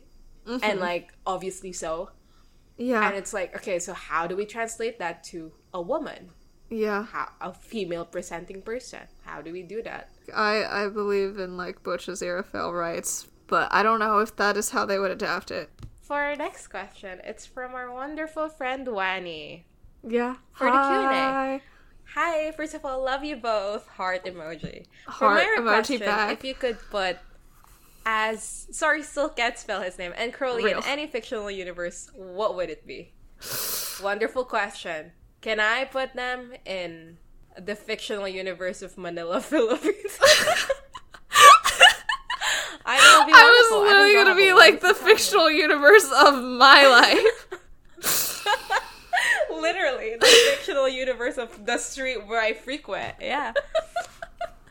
I mean, like, obviously they should do a Much Ado About Nothing A U at some point, but I don't think that's, oh, of course, like, yeah. the best answer. I don't um, think it's a one-to-one thing, though, for Much Ado. Like, who's yeah. who? We've had this conversation before. Let's have it again, because I forgot what we said. Benedict. Why did I say that? Did I say that, or did you say that? You said it in one oh four, because I was talking about how after he hears that from the Metatron, he decides he can't be a part of this anymore, and it's similar to Benedict quitting Don Pedro's company after the shaming hero shit. I think I said at some point to you that I think I want I want Crowley to go, alas, poor heart. So I want Crowley to be Beatrice. Mm-hmm. But I guess in this case, hero is, like, the Earth. So, like, I don't know how that's gonna play out. Yeah, no, I also don't know. The thing about Aziraphale and Crowley is, like, they're barely enemies to love. Like, they're not. They're not. Mm. They're begrudging co-workers, too. I mean, I've said this before, but, like, Aziraphale and Crowley is not, like, don't fuck your co-worker. It's... do not start a business with your love interest. Yeah. And yeah. We yeah. should do a Succession. A worthy. It's literally not Succession at all. They're just two normal people who start a business together. I think there are other shows about that, but none that I can think of. I mean, in Fleabag, they start a business together, and then the best friend kills herself, right? That's true, but yeah, not for the business starting reasons. Yeah. And not on purpose. Not on purpose, yeah. Neither, they can't do Fleabag because I feel like it would be too Crowley-centric and to have them be, yeah. like, the only narrator. Yeah, there's a lot of vampire fics mm. on the Aotrees for them. Mm. Usually it's Crowley who's the vampire. I think mm. Aziraphale would be the vampire, though. I think that would be more fun. It's mm. more fun. Or maybe they're both vampires and they're just, you know, annoyed at each other. Which is also yeah. possible.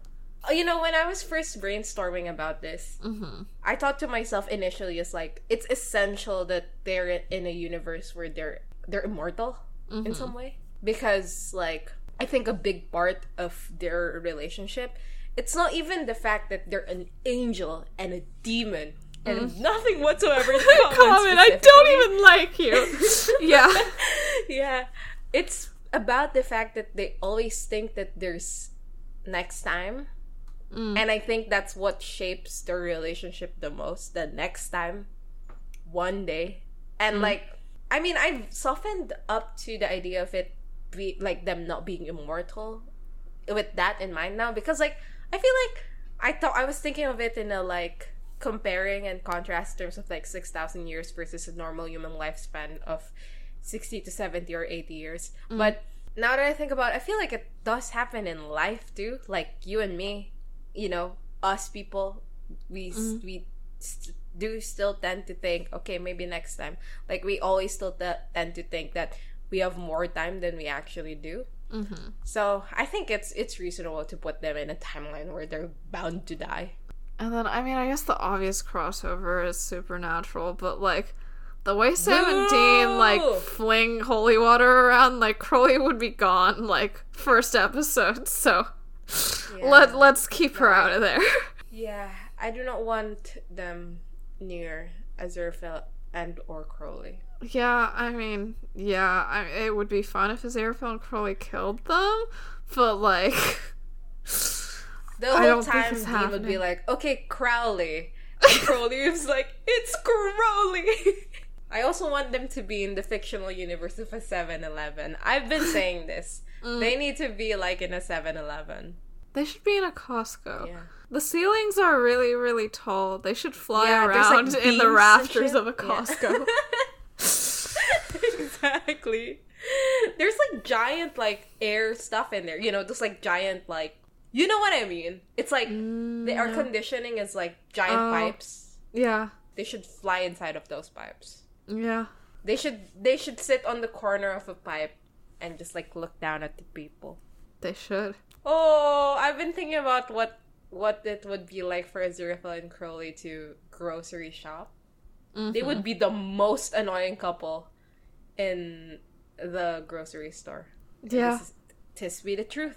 I mean, neither of them have cooked a day in their life, also. Yeah, but, like, uh, Aziraphale's like, what if we make a charcuterie board? And then they're in the fucking cheese section for six hours. And then, yeah. oh, like, a worker comes in. It's like, um, we're closing. And Aziraphale, Crow- Aziraphale's like, Crowley, you stop the time so we can have more time to choose the cheese. For real and actual. Our next question, two-parter. Two-parter. Mm. It's a duo. It's a group of the two of them. And The first one is from Anonymous, and it goes, "Oh, I would love to hear that Dastiel versus A C comparison slash debate," which is something we mentioned in, I think, mm-hmm. episode eleven. If you don't know, um, after our episode ends, after, like, the music stuff at the end, we have, like, extra stuff. We yeah. stock some more. And we talked about it in there. Mm-hmm. And, you know, they requested this for the Q and A. And then the other part of this question is from another anon. Wait, we're goes, doing these together? They're the very Q and A. Different. No, no, no. Uh-huh. We're just, I'm connecting them okay, together. Okay, so the okay. age-old question for the Q and A is Aziraphale or Cassia. Okay, okay, first let's do the Dacia versus Aziraphale and Crowley. Okay, Aziraphale and Crowley, I'm on their side and you're on fucking Destiel's side, I'm, I'm assuming. Destiel. Well, okay. No, try to defend yourself. That. Just okay. try. It's not you it's not a debate, more like you insist that they're like, not best friends and okay, they aren't. It's a debate.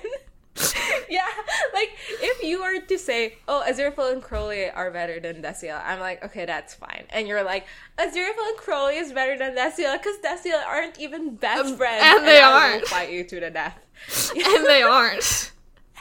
They literally are best friends, though. Why? You're my best friend, but I just let you go. Okay, like he said that. So what? Wrong. Does he even know what friendship is? I don't think so. You people can just say things. It doesn't mean anything. Who cares? Who love represents itself in different ways for different people. We all know this. We all like. Can do they respect this. Each other? Why cannot we conceptualize this for best friendship? It's different for everyone. It's do, different for everyone. Do they respect each other? Does Dean respect Castiel? Does the your dog A M V that you yourself made indicate that Dean respects Castiel? Season fifty changes the deal. That that A M V ends. The last scene is from season fifteen, episode three. But the show does go out of its way to go. But Dean is trying to be better. We will is proceed. He trying to be I... better by pressuring, like, Castiel's son into sacrificing his life to, like, do that Adam and Serafina thing? And also by, like, saying that, like, Jack isn't part of their family? Is that Dean trying for his best friend? That's separate. You have to sequester that shit. They're not separate. They're not separate. The, a lot of their relationship no, rupture yeah, is because of Jack. Dean was gonna fucking kill that yeah. kid. No, but that's a different question. The question isn't, do they treat each other right? The question is, are they best friends? And you know what? You can have a toxic best friendship with someone. Okay. Fine, okay. okay. They're, you think that, okay, they're best friends, but they don't treat each other well, and Dean tries to kill Cass's kid at every opportunity, but they, you think they are still best friends? Yes. I mean, it's just, it's different from, like, your closest friend. It's not the same thing.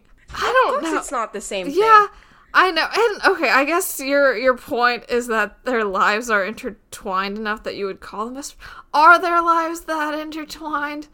Yes. Like, are they, like, why? What do you mean, why? Or, like, why, why do you, why do you claim that? Why do I claim that their lives are intertwined? Because it is. Uh-huh, and? They're a family, et cetera, et cetera. Lebanon, season fourteen, episode fourteen, I think. I, yeah, I guess Cass was like our third brother, is what he says. Is that what he says? Which is so... Cass is the third brother of the show. Words will come out of those guys' mouths. No, but the thing is... Okay, this well... This isn't even a discussion Aziraphale of Daciel versus A C. Aziraphale and Crowley are better best okay. friends than Daciel. We can we can no, do here's, that. Here's my thing. Mm-hmm. Here's my thing, right? Mm-hmm. Aziraphale and Crowley are able to exist in both high-pressure situations and low-pressure situations. Like, they experience those, like, harsh highs and lows of life. Mm-hmm. But they also get to, like, just show up into each other's spaces, hang out, not a care in the world, you know, et cetera, et cetera. Mm-hmm. Which They're is important to, to best friendship. Yeah. And with with Dean and Castiel, you cannot hold it against them that they're never given a break. They make do with what they have.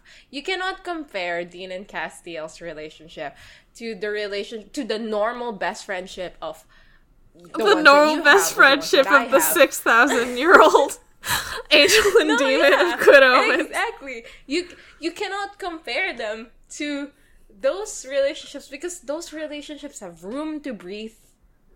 I'm not really in the actual like present day it whatever. It does. Not re- like the only time they yeah, sat years. together. Four and, years hanging out. Well, yeah, but we didn't see it. I'm talking about stuff we see. Like, I mean, off screen well, we know that Dean and Cass have watched movies together well, then or whatever. They're not best friends then.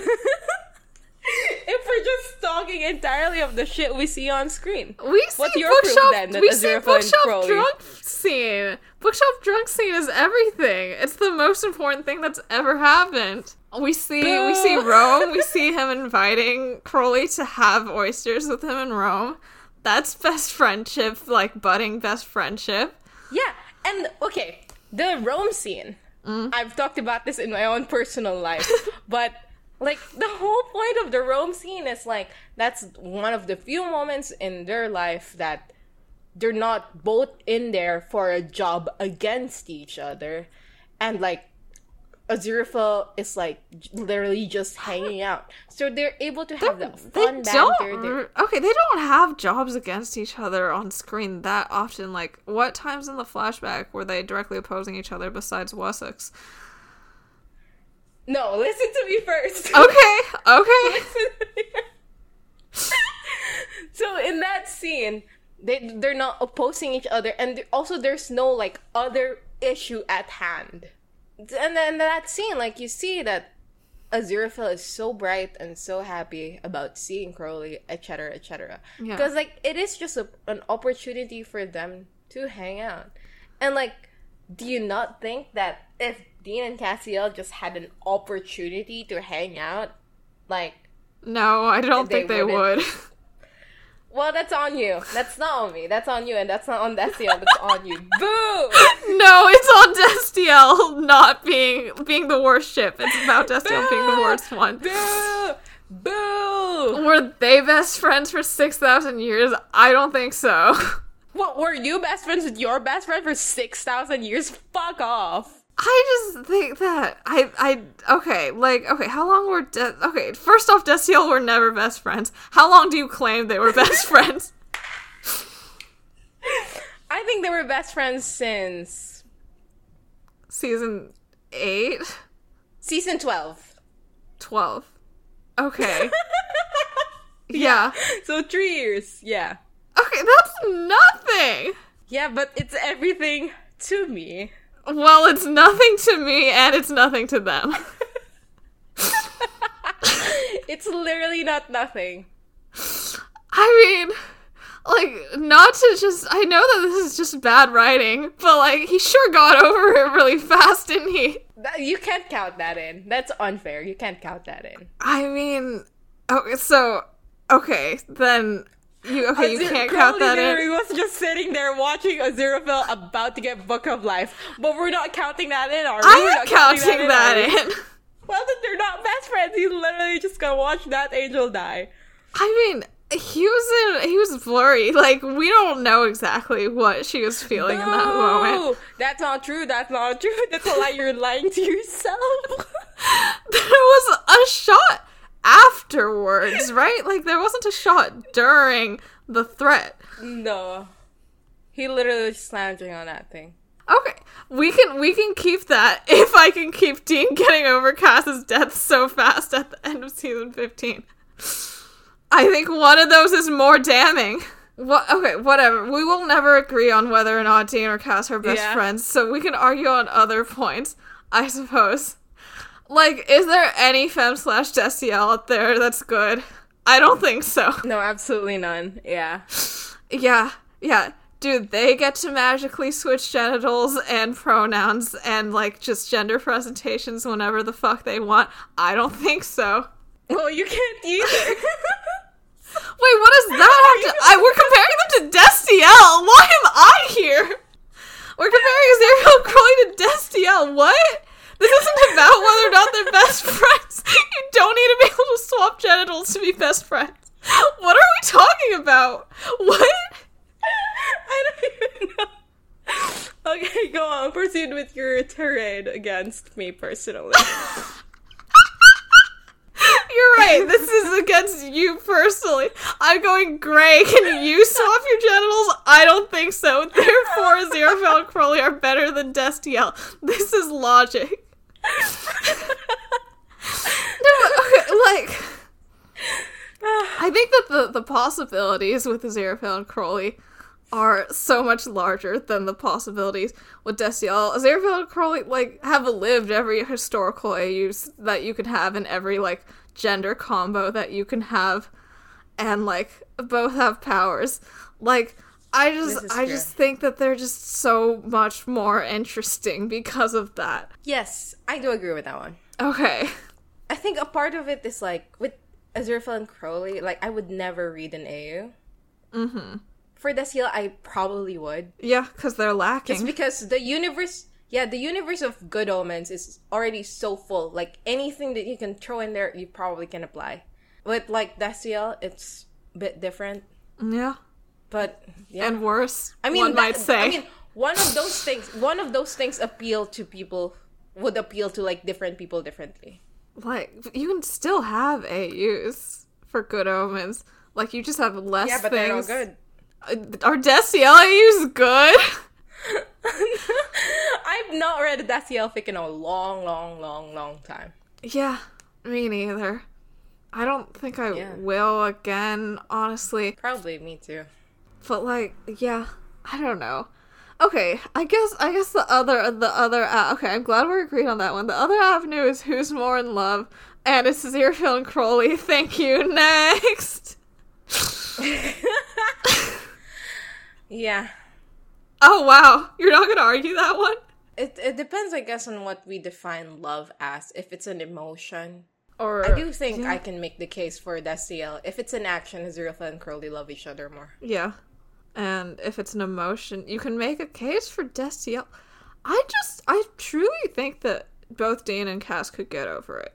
And I don't think yeah, Aziraphale and, and Crowley Cro- could get Aziraphale over it. Aziraphale and Crowley can get over it. Really? Yeah. How? I think you can get over anything, including the both of them. I Okay, I think Destiel could get over it a lot faster and a lot easier. Hmm. I don't think the easiness of moving on or the quickness of it defines anything. Okay. So, so you mean I'm I, right? I so you mean I'm correct? I mean, you're probably right, but... Yeah, I but you're saying that that's relevant. Not a valuable yeah. point. Okay. Yes. Okay, yes. What is a valuable point regarding the strength of the emotion? What you're willing to do for each other. And yeah. I do think, like, Dean and Cass are in the more self-sacrificial avenue than Aziraphale and Crowley. Like, yeah. I think about, like... It's also when the fictional were, like... universe that they're in, though. Like, people are trying to kill yeah. themselves, like, every episode in Supernatural. Yeah. And, I mean, I can say the same thing about Aziraphale and Crowley in the epic highs and lows of their relationship. That what I mean, like what I said earlier, how like they're given room to breathe and they're able to be better friends because of it. Okay, yeah, it's about the fictional universe, blah blah blah. Yeah. Yes, I remember, like I think in twelve point one, like we talked about how you were like, oh, maybe Crowley went up there. Like according to my friend, they thought Crowley went up there to like negotiate, to like offer themselves up before. Mm. Heaven, so that they wouldn't touch Aziraphale. And I was like, that's not true. Crowley wouldn't do that. Because Crowley isn't self-sacrificing like that. Now, we can talk about whether love is supposed to be self-sacrificing or not. But if we are to define it as such, Destiel is a bit higher in that category. Yeah, I agree with that. Though, I, I, should, I still don't... I don't know why you were so fast to say Crowley wouldn't do that. You think, you think Crowley would? I would not be as fast to say that Crowley wouldn't. Well, I'm quicker. I think there are there are circumstances under which Crowley would. I've if... suddenly just become the greatest asshole during this question. I mean, if we were asked to debate, I I mean, I think both of us have, have leniency to be assholes. No, my, my argument earlier, they're like, well, you can't either. It's so fucking petty. I Yeah, and you also asked me how long I've been friends with my best friend. Yeah, you were very quick to turn this personal, Gray. Tisk tisk. No, because no, because when you we first brought up this argument, it was personal. Yeah, you, I, I you was talking about, yeah, I was I name dropped Hilson mostly. Yeah, which is yeah. not a person from my life. No, actually, you're right. I think I name dropped Danica in that conversation. Are you looking through our history?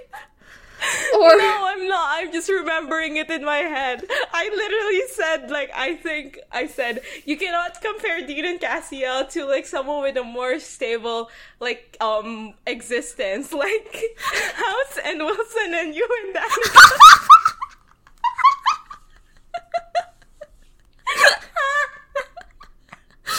God. So true. I'm literally on my asshole. Okay, well. But, okay, what were we, what were we on? We were on the point that, oh, right. I think there are circumstances under which Crowley would self-sacrifice. I guess you could, you could definitely argue that the body swap was like, like it's, both but of them equal. Were willing to risk death for each other, yeah. Yeah, but that's equal. That's true. I'd say, yeah, and both of them could be trapped in heaven or hell. Oh, wait, so self... You're saying self-sacrifice has to be unequal? Yeah, because if you're, like...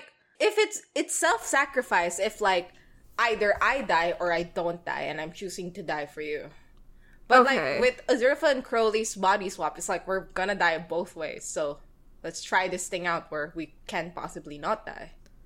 Yeah, I mean, yeah. They're both going into the, the unknown depths, though, but you're right that it's just, like, it's an equal exchange or whatever. Though, I mean, I guess I guess the, the way that this is being defined is making me want to turn to the, like, should we even define self-sacrifice as part of love thing, though, because, like, currently I feel like it shouldn't be. And I, I don't, yeah. anything that you're claiming is one-sided, I don't think should be a main component of love. I mean, that's true. I, I mean, I'm furiously on the side of you cannot be in love if it's one-sided. Mm. I, like, I just don't think that's being in love. Right, okay, so what are the components that we're actually arguing based off of? Nothing. Love is different for every single person. We've been arguing for, like, I don't even fucking know how long. Like, there's no argument. You better go I, I, I, so I still want to win, but... If you're like, well, there's no true winner or loser here, because love is different for every single person, and love is love is love, then I don't know where to go from there. So, yeah. Ah, yeah. So, I mean, the next question is, of course, Aziraphale or Castiel? On this one, we're more agreed, uh, I think. It's Castiel. Yeah, Sorry, Castiel. Aziraphale. Yeah. It is Crowley over Castiel, though. But, like, yeah. Oh, for you? Mm. I, I mean, think Castiel yeah. is...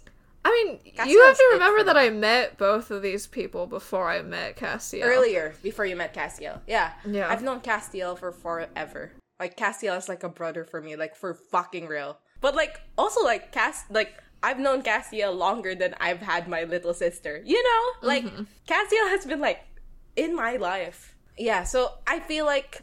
It will take quite a lot to beat Cass. And Cass is kind of like the... Like, characters come and go. Like, Castiel for me is like the backdrop. And then, like, I get into something real, real, real, real deep. Mm. And then I get out of it. And then Castiel's still there. You know what I mean? So, yeah. that's that's kind of the situation I have with Cass. And also because we just see more of Cass. Mm-hmm. Like, there's more of Cass. And Cass, like... Throughout the seasons, you can make a case that, like, all of those casts are different people going through different stuff, different mindsets. You know, there's mm-hmm. no, like, one journey for casts. I don't think it's just for me. I think for many people, it's easy to relay your experiences on him a bit better because, like, he's just been through so much and you've seen it all. Mm-hmm. And, like, I'm not saying that the only way to love a character is to relay your experiences onto them, but it I think it does affect their staying power when you're able to go through something in life and think, ah, just like Castiel for real. Do you know what I mean? Yeah. I mean, huh, why cast over Aziraphale for me? I mean, I was, I had a period of being deeply, deeply obsessed with Cass that I never really had with Aziraphale. So, like, I guess that's still pinging yeah. around my brain. Again, like, you've said it, right? Like, if it's Crowley versus Castiel, like, mm-hmm. Crowley is the answer for you. Yeah. Um, so I feel like this question is really more targeted towards me. Yeah. Because it's, like, Aziraphale's my fave. It's true. In Good Omens, so... Yeah. yeah, that's reasonable. Yeah, also I just don't think that Aziraphale's gonna, like, season three come into a church, choke a homophobe to death, and then, like, turn Jesus into him on stained glass. Like, I just don't see it for him. He's so funny. Castiel is the funniest guy ever. Yeah, Aziraphale will just never have a God's D L arc, and I feel like mm-hmm. that was, yeah... It's that pussy cunt slay is quite important to me. So our next question is from the frequently name dropped in our last question, Danica. Hi. And the question is, pressing question that I want you to answer on air. I want to know, like, every thought you've ever had about after party omens. Like, I really want to waste every one of your listeners' time with, like, after party omens shot by shot descriptions. I'm Again, so glad you asked. A- This is a crystal-specific question. I have no idea what any of these what? words no, mean. What? No, Danica meant this question just for you, Gray. You answer it.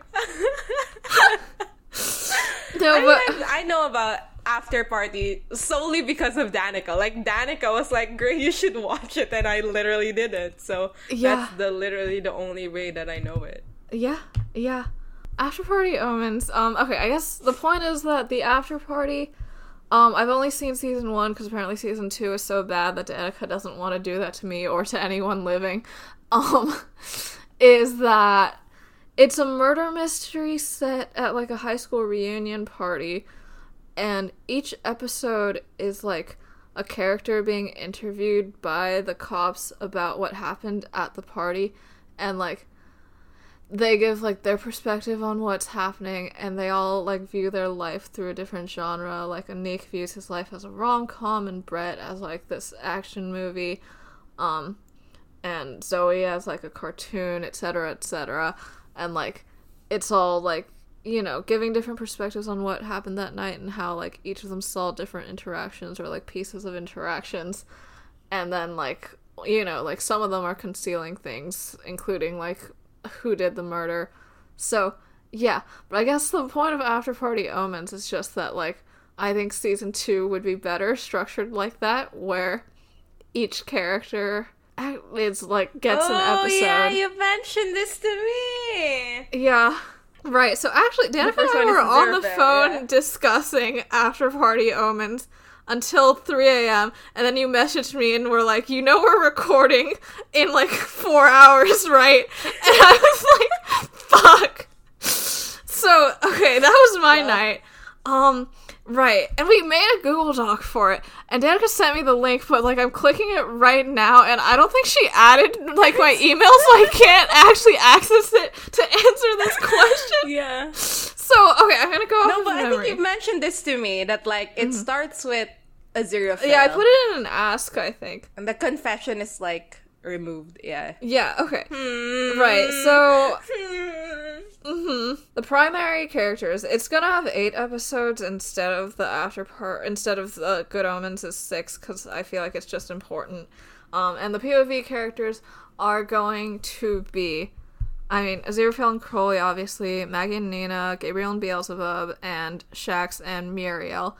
I think I've changed it around so that Muriel is actually the last one, because they were standing outside at the window during the whole final fifteen, and I feel like there's someone who would give, like, a generally objective account of that, so I feel like that would make sense as the last episode. So, like, yeah, okay, Aziraphale's version, I think, is, like, him writing in his diary or whatever, and it's gonna be, like, his genre is, like, you know, like a like a Jane Austen romance thing, where I think that he's sort of just covering up everything, including, like, a lot of the helping Jim stuff, and like just being like, and I wanted Maggie and Nina to fall in love, and I made this ball, and it was wonderful, and Crowley was there, and we danced, and that's it. Nothing else happened those weeks. Stop asking me questions. Um, so that would be like how we open, right? So we just don't really get that much, but there's like a sense of something wrong underneath it all. And then I think I love how you just told us that like you already talked about this with Danica. Yeah, and this question is from her. So there's literally no point in me going through all of it. Um Okay. Well, okay. Yeah. Crowley's okay, Crowley's genre is like like a James Bond movie, right? So like Crowley's like providing like the general action of like the last few days, and like clearly is like just not saying a lot of stuff about like her emotions during that time, and is just being like, and I was so cool, and then I was so cool, but like is definitely like crying on the couch every time you cut back to like present day Crowley talking. Right, Crowley w- would also leave out the final fifteen. I think Crowley would end it with like hell leaving and like the battle ending and all that stuff. I don't, we get some fun stuff with like them sneaking into heaven where they make it seem like it was a lot more difficult than it was. Okay, Maggie's genre is like rom-com. And that's, like, gonna be fun because when we cut to Nina's P O V, it's just gonna be, like, and this woman is so annoying. But, like, in Maggie's P O V, like, she's like, and we were trapped together and it was so nice. And I think Nina's, like, really into me. Blah, blah, blah, blah, blah. Okay, right. We'd settled on Nina being, like, sort of like the, the straight man in an Office-style rom-com where she's constantly looking at the camera like, can you believe this shit? Um, and we would see a lot more of her relationship with Lindsay behind the scenes and, like, what's going on with her there, um, which I think would help flesh her out a lot. And, like, also, like, I think it would, it would help Maggie and Nina be less annoying because for Maggie's one, like, you're just watching the whole time and you just be like, oh, like, she's just making shit up, this is funny, and like we're not really supposed to like her or find her sympathetic that much, this is just like an exaggerated version of like what she thinks is going on with her and Nina. So okay, Shax, I think her for she's gonna be giving like a like a political speech to hell about like why she should be on the Dark Council and take over like Beelzebub's seat. A lot of her stuff is gonna just be narrating like the threatening Crowley, threatening Aziraphale, and then storming the bookshop. Everything's gonna be shot like like like a war movie with like heroic music and all that shit. And but it'll have her narration where, well, you know, she's not very like well spoken and stuff, so there'll be a lot of fun contrast between that and like the way that the battle is filmed. Gabriel is mostly just gonna fill in like what happens with the gym story. Like, I think he's talking to Beelzebub, like, while they're on Alpha Centauri. Like, I think, like, Gabriel and Beelzebub are going to be talking to each other, but, like, Gabriel's episode is going to come earlier, and you don't know who he's talking to, and, like, he'll leave off after the battle ends, so, like, before he gets his memories back, so, like, when Heaven and Hell, like, pop in, but before he gets the fly, so, like, you don't know until Beelzebub's episode that, like, who, and Beelzebub's going to fill in, like, the the, like, flashback love That's story stuff. Flashback. Yeah, so mm-hmm. You don't know that it's Beelzebub until then. Um, Gabriel's genre. Did we? I don't think we got there. What do you think Gabriel's genre would be? I mean, a Sound of Music parody would be hilarious. Succession. Succession. No, for real, though. Corporate. Yeah. No, but if if he's just narrating, like, gym stuff, I mean, it would be really funny if it was Succession, but, like, as an assistant bookseller. But, like, I don't think that's really the mindset that he's in while he's gym. But I guess if he's telling the story oh, yeah, after... he's just gym. Well, uh, if he's telling the story afterwards, he could be trying to make himself as gym seem really cool to Beelzebub because he's, like, back to being an asshole, right? So, like, he could be trying to Successionify it. But, yeah, I don't know. What is... Yeah, is Succession your... your the one you're gonna settle on? Because I don't have a better option right now. Huh. I mean, I don't know any genres. I have no idea what the genre is. I've never heard of a genre. Yeah. Right, Beelzebub.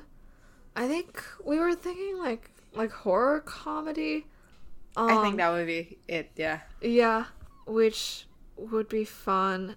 Right, I guess Beelzebub's just sort of reminiscing about, like, oh, like what they were doing before and how they got here. We could probably see the ending of, like, the Beelzebub and Gabriel reveal from, like, Maggie or Nina's perspective, because they were there before Michael threatened to turn them into salt. So, like, that would give us, like, probably a more... I think I think it should be Nina's, because I I, th- I want her to look into the camera every time they say something corny. Muriel, I think it's gonna be mostly in the form of, like, a report to heaven. Or, I think, okay, I think what Muriel is, I think Muriel's gonna be mostly, like, documentary style, like, Muriel's adventures on Earth, like, discovering bugs and shit. yeah. Yeah. And, like, stuff that they've written down in their notebook and stuff like that.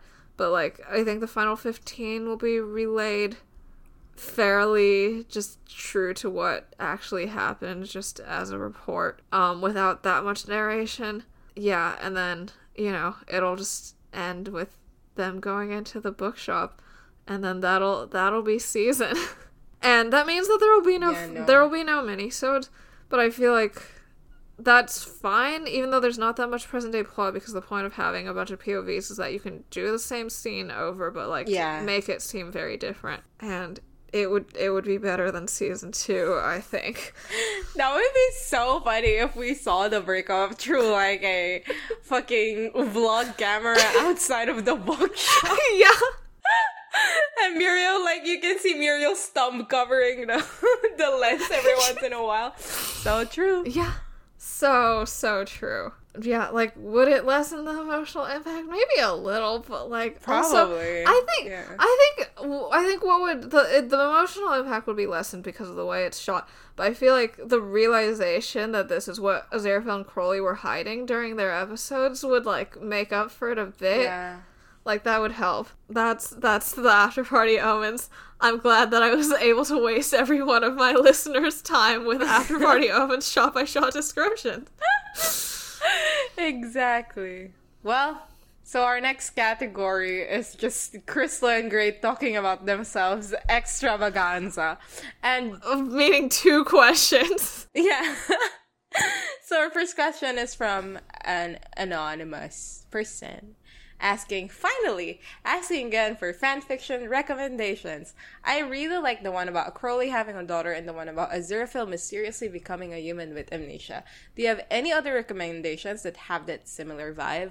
Crystal explained this to me as, like, these fanfics are, like, kind of less romance-centric and more, like, book-ish. Yeah, well, I'd say, I'd say the plot is, like...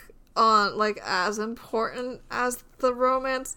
Like, it's not the ones where, like, yeah. they just sit around and pine a lot. Yeah, I do not read fanfic for plot, mm. so I have no recommendations. Yeah, okay, so first, Anon, the fact that you read over two hundred thousand words of content on my recommendation is very flattering, thanks, and I'm really glad you, you like this one. That.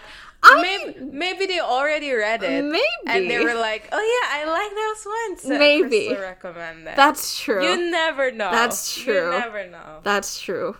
They already listened to, like, multiple hours of our podcast. yeah, yeah, they don't have the time to also be reading two hundred thousand words. Yeah. Um, you don't have time to read fan fiction when your number one priority should be listening to Crystal and Grey talk for hours and hours on end. Yeah, for fucking real. Okay, so I it I don't really read that many, like, long plotty things either. So, like, I really only have one that I think, like, is actually what you're looking for, if I'm interpreting what you mean by have that similar vibe. Um, it is a series called The Place You Need to Reach by Zeta Red. Um, first fic is called The Persephone Clause, and second is called The Orpheus Cure. Do spoilers matter? Like, how much, like, how do I give a plot summary without spoilers? Okay, it's like, okay, I guess part one is sort of like an Orpheus and Eurydice thing where Aziraphale's getting Crowley out of hell. And then part two is, like, it sort of starts as, like, Aziraphale recovering from that time and then becomes, like, an, apoc- an Apocalypse Part two plot thing that gets pretty wacky, but I think that overall it's, like, a fun time, and I really like a lot of the ideas introduced in part one of part two, like the first half of part two of the fic a lot too. Um, this is fully a book fic, which hopefully is what you're looking for, and I, I also enjoy fully book fics more than show fics a lot of time, and it was yeah. published in like twenty nineteen before like season two, so there's it's not like a second coming apocalypse part two. Yeah, I mean, it's a good time. There's plot, there's the characters, I enjoy it. It there there's like a rape slash non-con warning on part one, but like I guess if that scares you off, like just what that scene is is that um an apparition of Crowley in hell kisses Aziraphale, and then, like, sexually assaults Aziraphale by kissing him, but, like, that's the end of that. So, like, nothing worse than what's happened in the show already. That, okay, so that's the main one that I think actually suits what you're looking for. Um, another book fic that I've read semi-recently, um, that I think you could enjoy just because I think the style of it works pretty well with what you've liked in the past, um, is called By Permission of Heaven by Improbable Dreams nine hundred, and that one's just like, it's just like Aziraphale and Crowley during the Great London Fire of sixteen sixty-six. It's nice. It's nice to see them in that historical setting, and to see them earlier in their relationship like that. I guess this probably isn't really that vibe, but I've and I've already mentioned this in the podcast, but I would like to push Before the Water Rises by Vitreous Humor one more time, which is the Noah's Ark one where both of them, like, find a village and help them build boats in preparation of the flood. I think it's wonderful. I think it's great. Yeah, I, I enjoy yeah. the plot elements and the lore elements of it that are sprinkled throughout, as well as the them being so in love and stupid about it. Uh, last question is from Pop Rock Ring Pop. For those of us who are new to Crystal and Grey Enterprises, can we get some of your friendship lore and how you decided to start potting together, if you're comfortable? So we went to Supernatural together. We literally did. We met in twenty twenty-one in Supernatural. Yeah, yeah. We met via Discord and then got closer because we, like, both made Supernatural A M Vs. So, like... Yeah. Yeah, we ran in the same circles regarding that. If you're unfamiliar, like, A M V culture in Supernatural, especially when it was big, when Supernatural yeah, was no, real that was big, crazy. Like, twenty twenty-one to twenty twenty-two, I guess. Like, mid twenty twenty-twos. It's unimaginable what it was like. Like, mm-hmm. I don't know how to explain it because, like, Good Omens, if you're, like, with us for Good Omens only, Good Omens is so not an A M V fandom. Yeah. Yeah, it's there's really more not. Animatics than A M Vs, and it's like, but you don't yeah. have to draw all that. They already did it. You're doing so much extra work. Supernatural is a A M V fandom. Mm-hmm. Like, it is. Like, the A M V circles are big, and you kind of find your specific niches with, like, it within that circle itself. So, like, A M V making is not a niche in itself, but the types of A M Vs people make, you know, you kind of, like, group together. Mm-hmm. Crystal and I have never made an A M V that is alike to one another whatsoever. But, like, you know, for some reason, we just kind of, like, ran in the specific circles in those areas too. Right, yeah. So, right, I guess we started yeah. talking because of that, and then we became friends. Yeah. And then on January sixth, twenty twenty-two, no, twenty twenty-one. Which is like less than six months since we've known each other, I think. Yeah, yeah. Uh, like I think we, we checked talking, and our first yeah. Discord message was in... Oh, September. September twenty twenty-one? Right, yeah. But we'd known each other, yeah. I thought... I thought that we... Okay, I had thought that we D M'd on Tumblr earlier. Oh, we knew each other. No, no, no, we didn't. But, like, we kind of knew each other from, like, other areas. Like, you know, I see you on my timeline, Discord. But, like, that's different. That's different. Yeah, yeah, because your first Discord message to like, me was like, I hope group. It's okay that I'm messaging you here, was how it started, yeah. right? So we hadn't talked on yeah, Tumblr Yeah, so, like, yet. we were already... We were already talking in other places, but, like, I feel like Discord D M is, like, more personal, so I guess that's why I... Okay, okay, that. That's true. Because I feel like we had the, that conversation about the Book of Job via Tumblr. Did we? I don't well, know. That's real fun. Did we? I'll look up Book of Job in our regular D Ms. In April twenty twenty-two. Oh, so you, it's way later. Yeah, you mentioned yeah, we you mentioned putting Cass into the Book of Job, and then I said, isn't Job set in prehistoric times? Yeah. So actually you're you're misrem- you're misremembering. You said that this was one of yeah. our first conversations. No, it happened way later. We'd already had Babpod. But yeah, anyway. So, right, we talked on January Tumblr for a bit. twenty twenty-two January sixth, twenty twenty-two Yeah. You sent, let's do a podcast as a joke. Oh, here's the context. Here's the context. You go, oh, I have, like, all of Supernatural on, like, a hard drive because I make A M Vs with it. Mm-hmm. Um, I have never actually, like, sat down and watched every single episode. Maybe I should do that. And I was like, yeah, you should do it. And, like, we should do, make, let's do a podcast and, like, let's talk about every single episode of this show. Yeah. And the thing is, I've been saying this to people all the time. Like, I've invited many people to do a Supernatural podcast with me. It's something I really wanted to do. Yeah. But, like, every single person, like, just rejected me. Like, nobody wanted to do it for, like, completely obvious reasons. It's so long and arduous. Yeah. Nobody likes Supernatural. Yeah, in I, my think, life, I think you know. The fact that I hadn't watched Supernatural yet is what really allowed me to say yes to that. Really, what I wanted to do was me, someone who knows about uh, everything about the show, mm. and someone who, like, knew nothing, just like in our Good Omens podcast. Yeah. But you were the only one who said yes. Yeah, and, you and I knew many things due to being in the fandom yeah. and making A M Vs. Yeah, so, yeah, that's what happened. Like, you said yes, and I was like, well, I mean, the opportunity has presented itself. We shall commit to the bit. Yeah. And you know what? I do think that it was with, if it, it was with anyone else, we would have done, like, I don't know, seven episodes and, and quit. Because, like, mm. you and I, I don't think we understood what we were getting ourselves into yeah. when we started. Like, definitely not. Yeah. I don't I don't want to complain about, like, being, like, making a podcast. I like doing this. I really do. I like doing the podcast stuff. It is a lot of work, though. Mm-hmm. And, like, especially during the first, like, couple months, it's like, we, we were doing two podcasts a week. Because we wanted to get it over with. Yeah.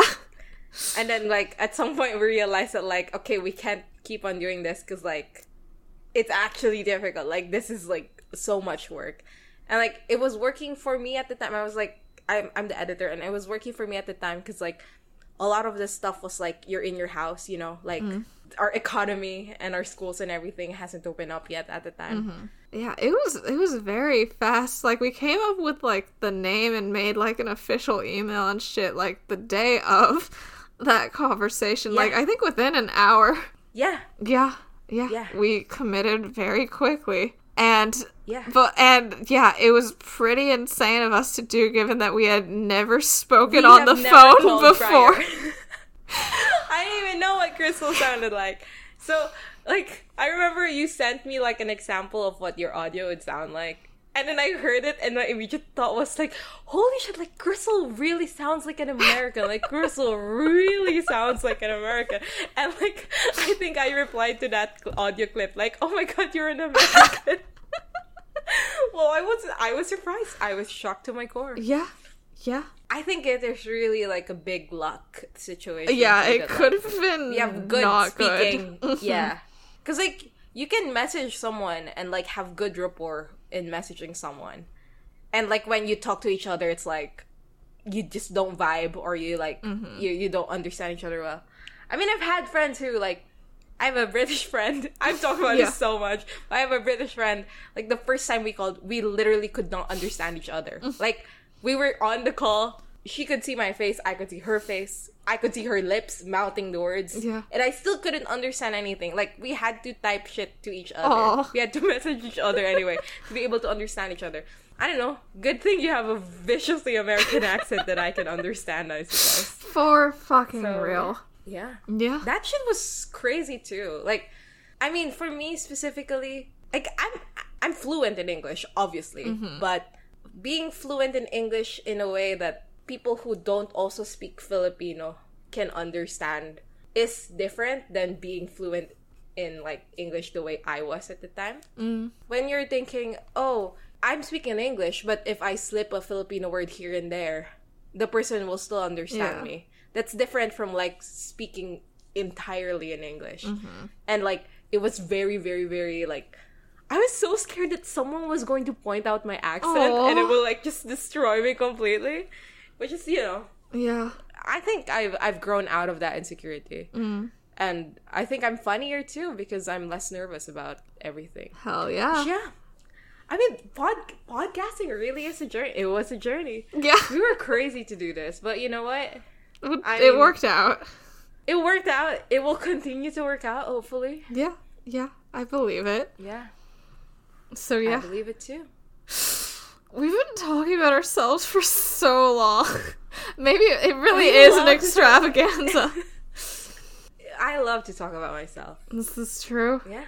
Well, that's actually the end of it. We we I I love how we like ranked this. I mean, I ranked the questions, but like I ordered, ordered the questions them, yeah. to be like most relevant to the show to the least relevant to the show Good Omens. But now it just seems like I left the Water Crystal and Grace's backstory is like to, for last because it's the most important. Yeah. Well, maybe it is. What yeah. if it is? What if it is? Okay. So, so I guess. Yeah. Oh my god, we're not gonna like talk to like we're not gonna do this for like four years now, and like with like yeah, yeah with some of like some pod, people yeah. like are only Rubbish Pod listeners, so like yeah. we won't see them. I know a lot of you guys don't listen to Bad Pod for four yeah. years. Oh my god, that's so sad. Yeah, that's I so sad. I will I will also miss the asks. Yeah, because we do get a lot more um, Tumblr like asks and interactions like that. Yeah, with Rubbish. I mean, it's because every episode of Good Omens is important, so there are things to say. Yeah, and, and Bad Pod is like whatever per episode. Yeah. Even though I think we do have like a lot more listeners generally in Bad Pod, like immediately. Mm. Well, you know. It's it's a different kind of show. Yeah. Which is fine. It's completely fine. But it was fun to, like, interact with, like, every single ask as if it was, like, a theological debate that we were having.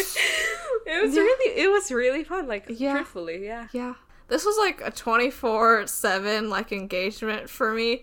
Yeah, because also we were, like, talking about the episodes throughout the week to all the other, time, yeah. too. And I was reading, like, Good Omens fic all the time during the week, too. But, like, it was great. It was great to have, like, a honeymoon with Good Omens for three months. And yeah, it was great it that like, all yeah. of you audience people were there because, yeah, I yeah, it was very nice to answer the asks and, like, think more about character interpretations and shit like that. With all of you, so it's less about like the actual the doing it and more like the mental like yeah. state that you have to be in to do it, which is for me and Crystal it really was like I wake up in the morning, I message Crystal about Aziraphale yeah. Crowley. Like it's that it was that serious for us. Yeah, it was crazy. This time was crazy. Yeah, yeah, and yeah. I look forward to doing it again in four years or however long it Hopefully. takes for season three. You think it'll take four years? Um, he's writing it right now. Yeah. And then... If he finishes writing it by... I would rather I he take, take longer, his time actually. to write it, given that season two was bad and it one. was written yeah. fast. In some amount of years. Yeah. Unless it gets cancelled. Some amount of years. Which would be really funny. If it gets cancelled, it would be so funny if this is our last, like, episode and, like, all of it. It's like, oh my god, see you guys in four or so years. Yeah. And it just never happens. Yeah. Yeah. Well, let's let's hope that that is not the case. That's it for this yeah. week's episode of Rubbish and Probably a Podcast. Next time in four years, we'll be talking about season three, episode one, which will probably be titled Fucking Raw on the Street. Leave us a rating or a review wherever you get your podcasts. Follow us on social media. We interact through the social media setup for our Supernatural podcast, Busty Asian Beauty. So we're on Tumblr at bustationbeautyspod at gmail, uh, uh, bustationbeautyspod dot tumblr dot com. And uh, you can email us at bustationbeautyspod dot gmail dot com. No, it's bustation. No. what, what the fuck is our email? BustyAsianBeauties at BustyAsianBeautiesPod at gmail dot com. At gmail dot com. Well, okay. And I would like to say that, like, Just because we have released our final episode, like, you can still message us. We'll oh, still Oh, yeah, no, we'll you should still, still respond, ask like, us sincerely. Things about Good Omens. Yes. Yeah, literally if it's, like, yeah. two years later and you have a thought about Aziraphale and Crowley and you're like, I want to hear yeah. Crystal and Gray's opinion on this. Like, I will be there. Yeah, and also, like, sur- like there are times throughout this recording that, like, our opinions have changed. So probably, like, some of the stuff we say here probably will change also. Yeah. That's just how thoughts go. Yeah. And, you know, contact us. We love the interaction. Like, really. Yeah. Yeah. Thank you. Thanks to everyone who's donated to our Ko-fi at ko-fi.com slash Busty Asian Beauties Pod. See you guys next time in four fucking years. Bye!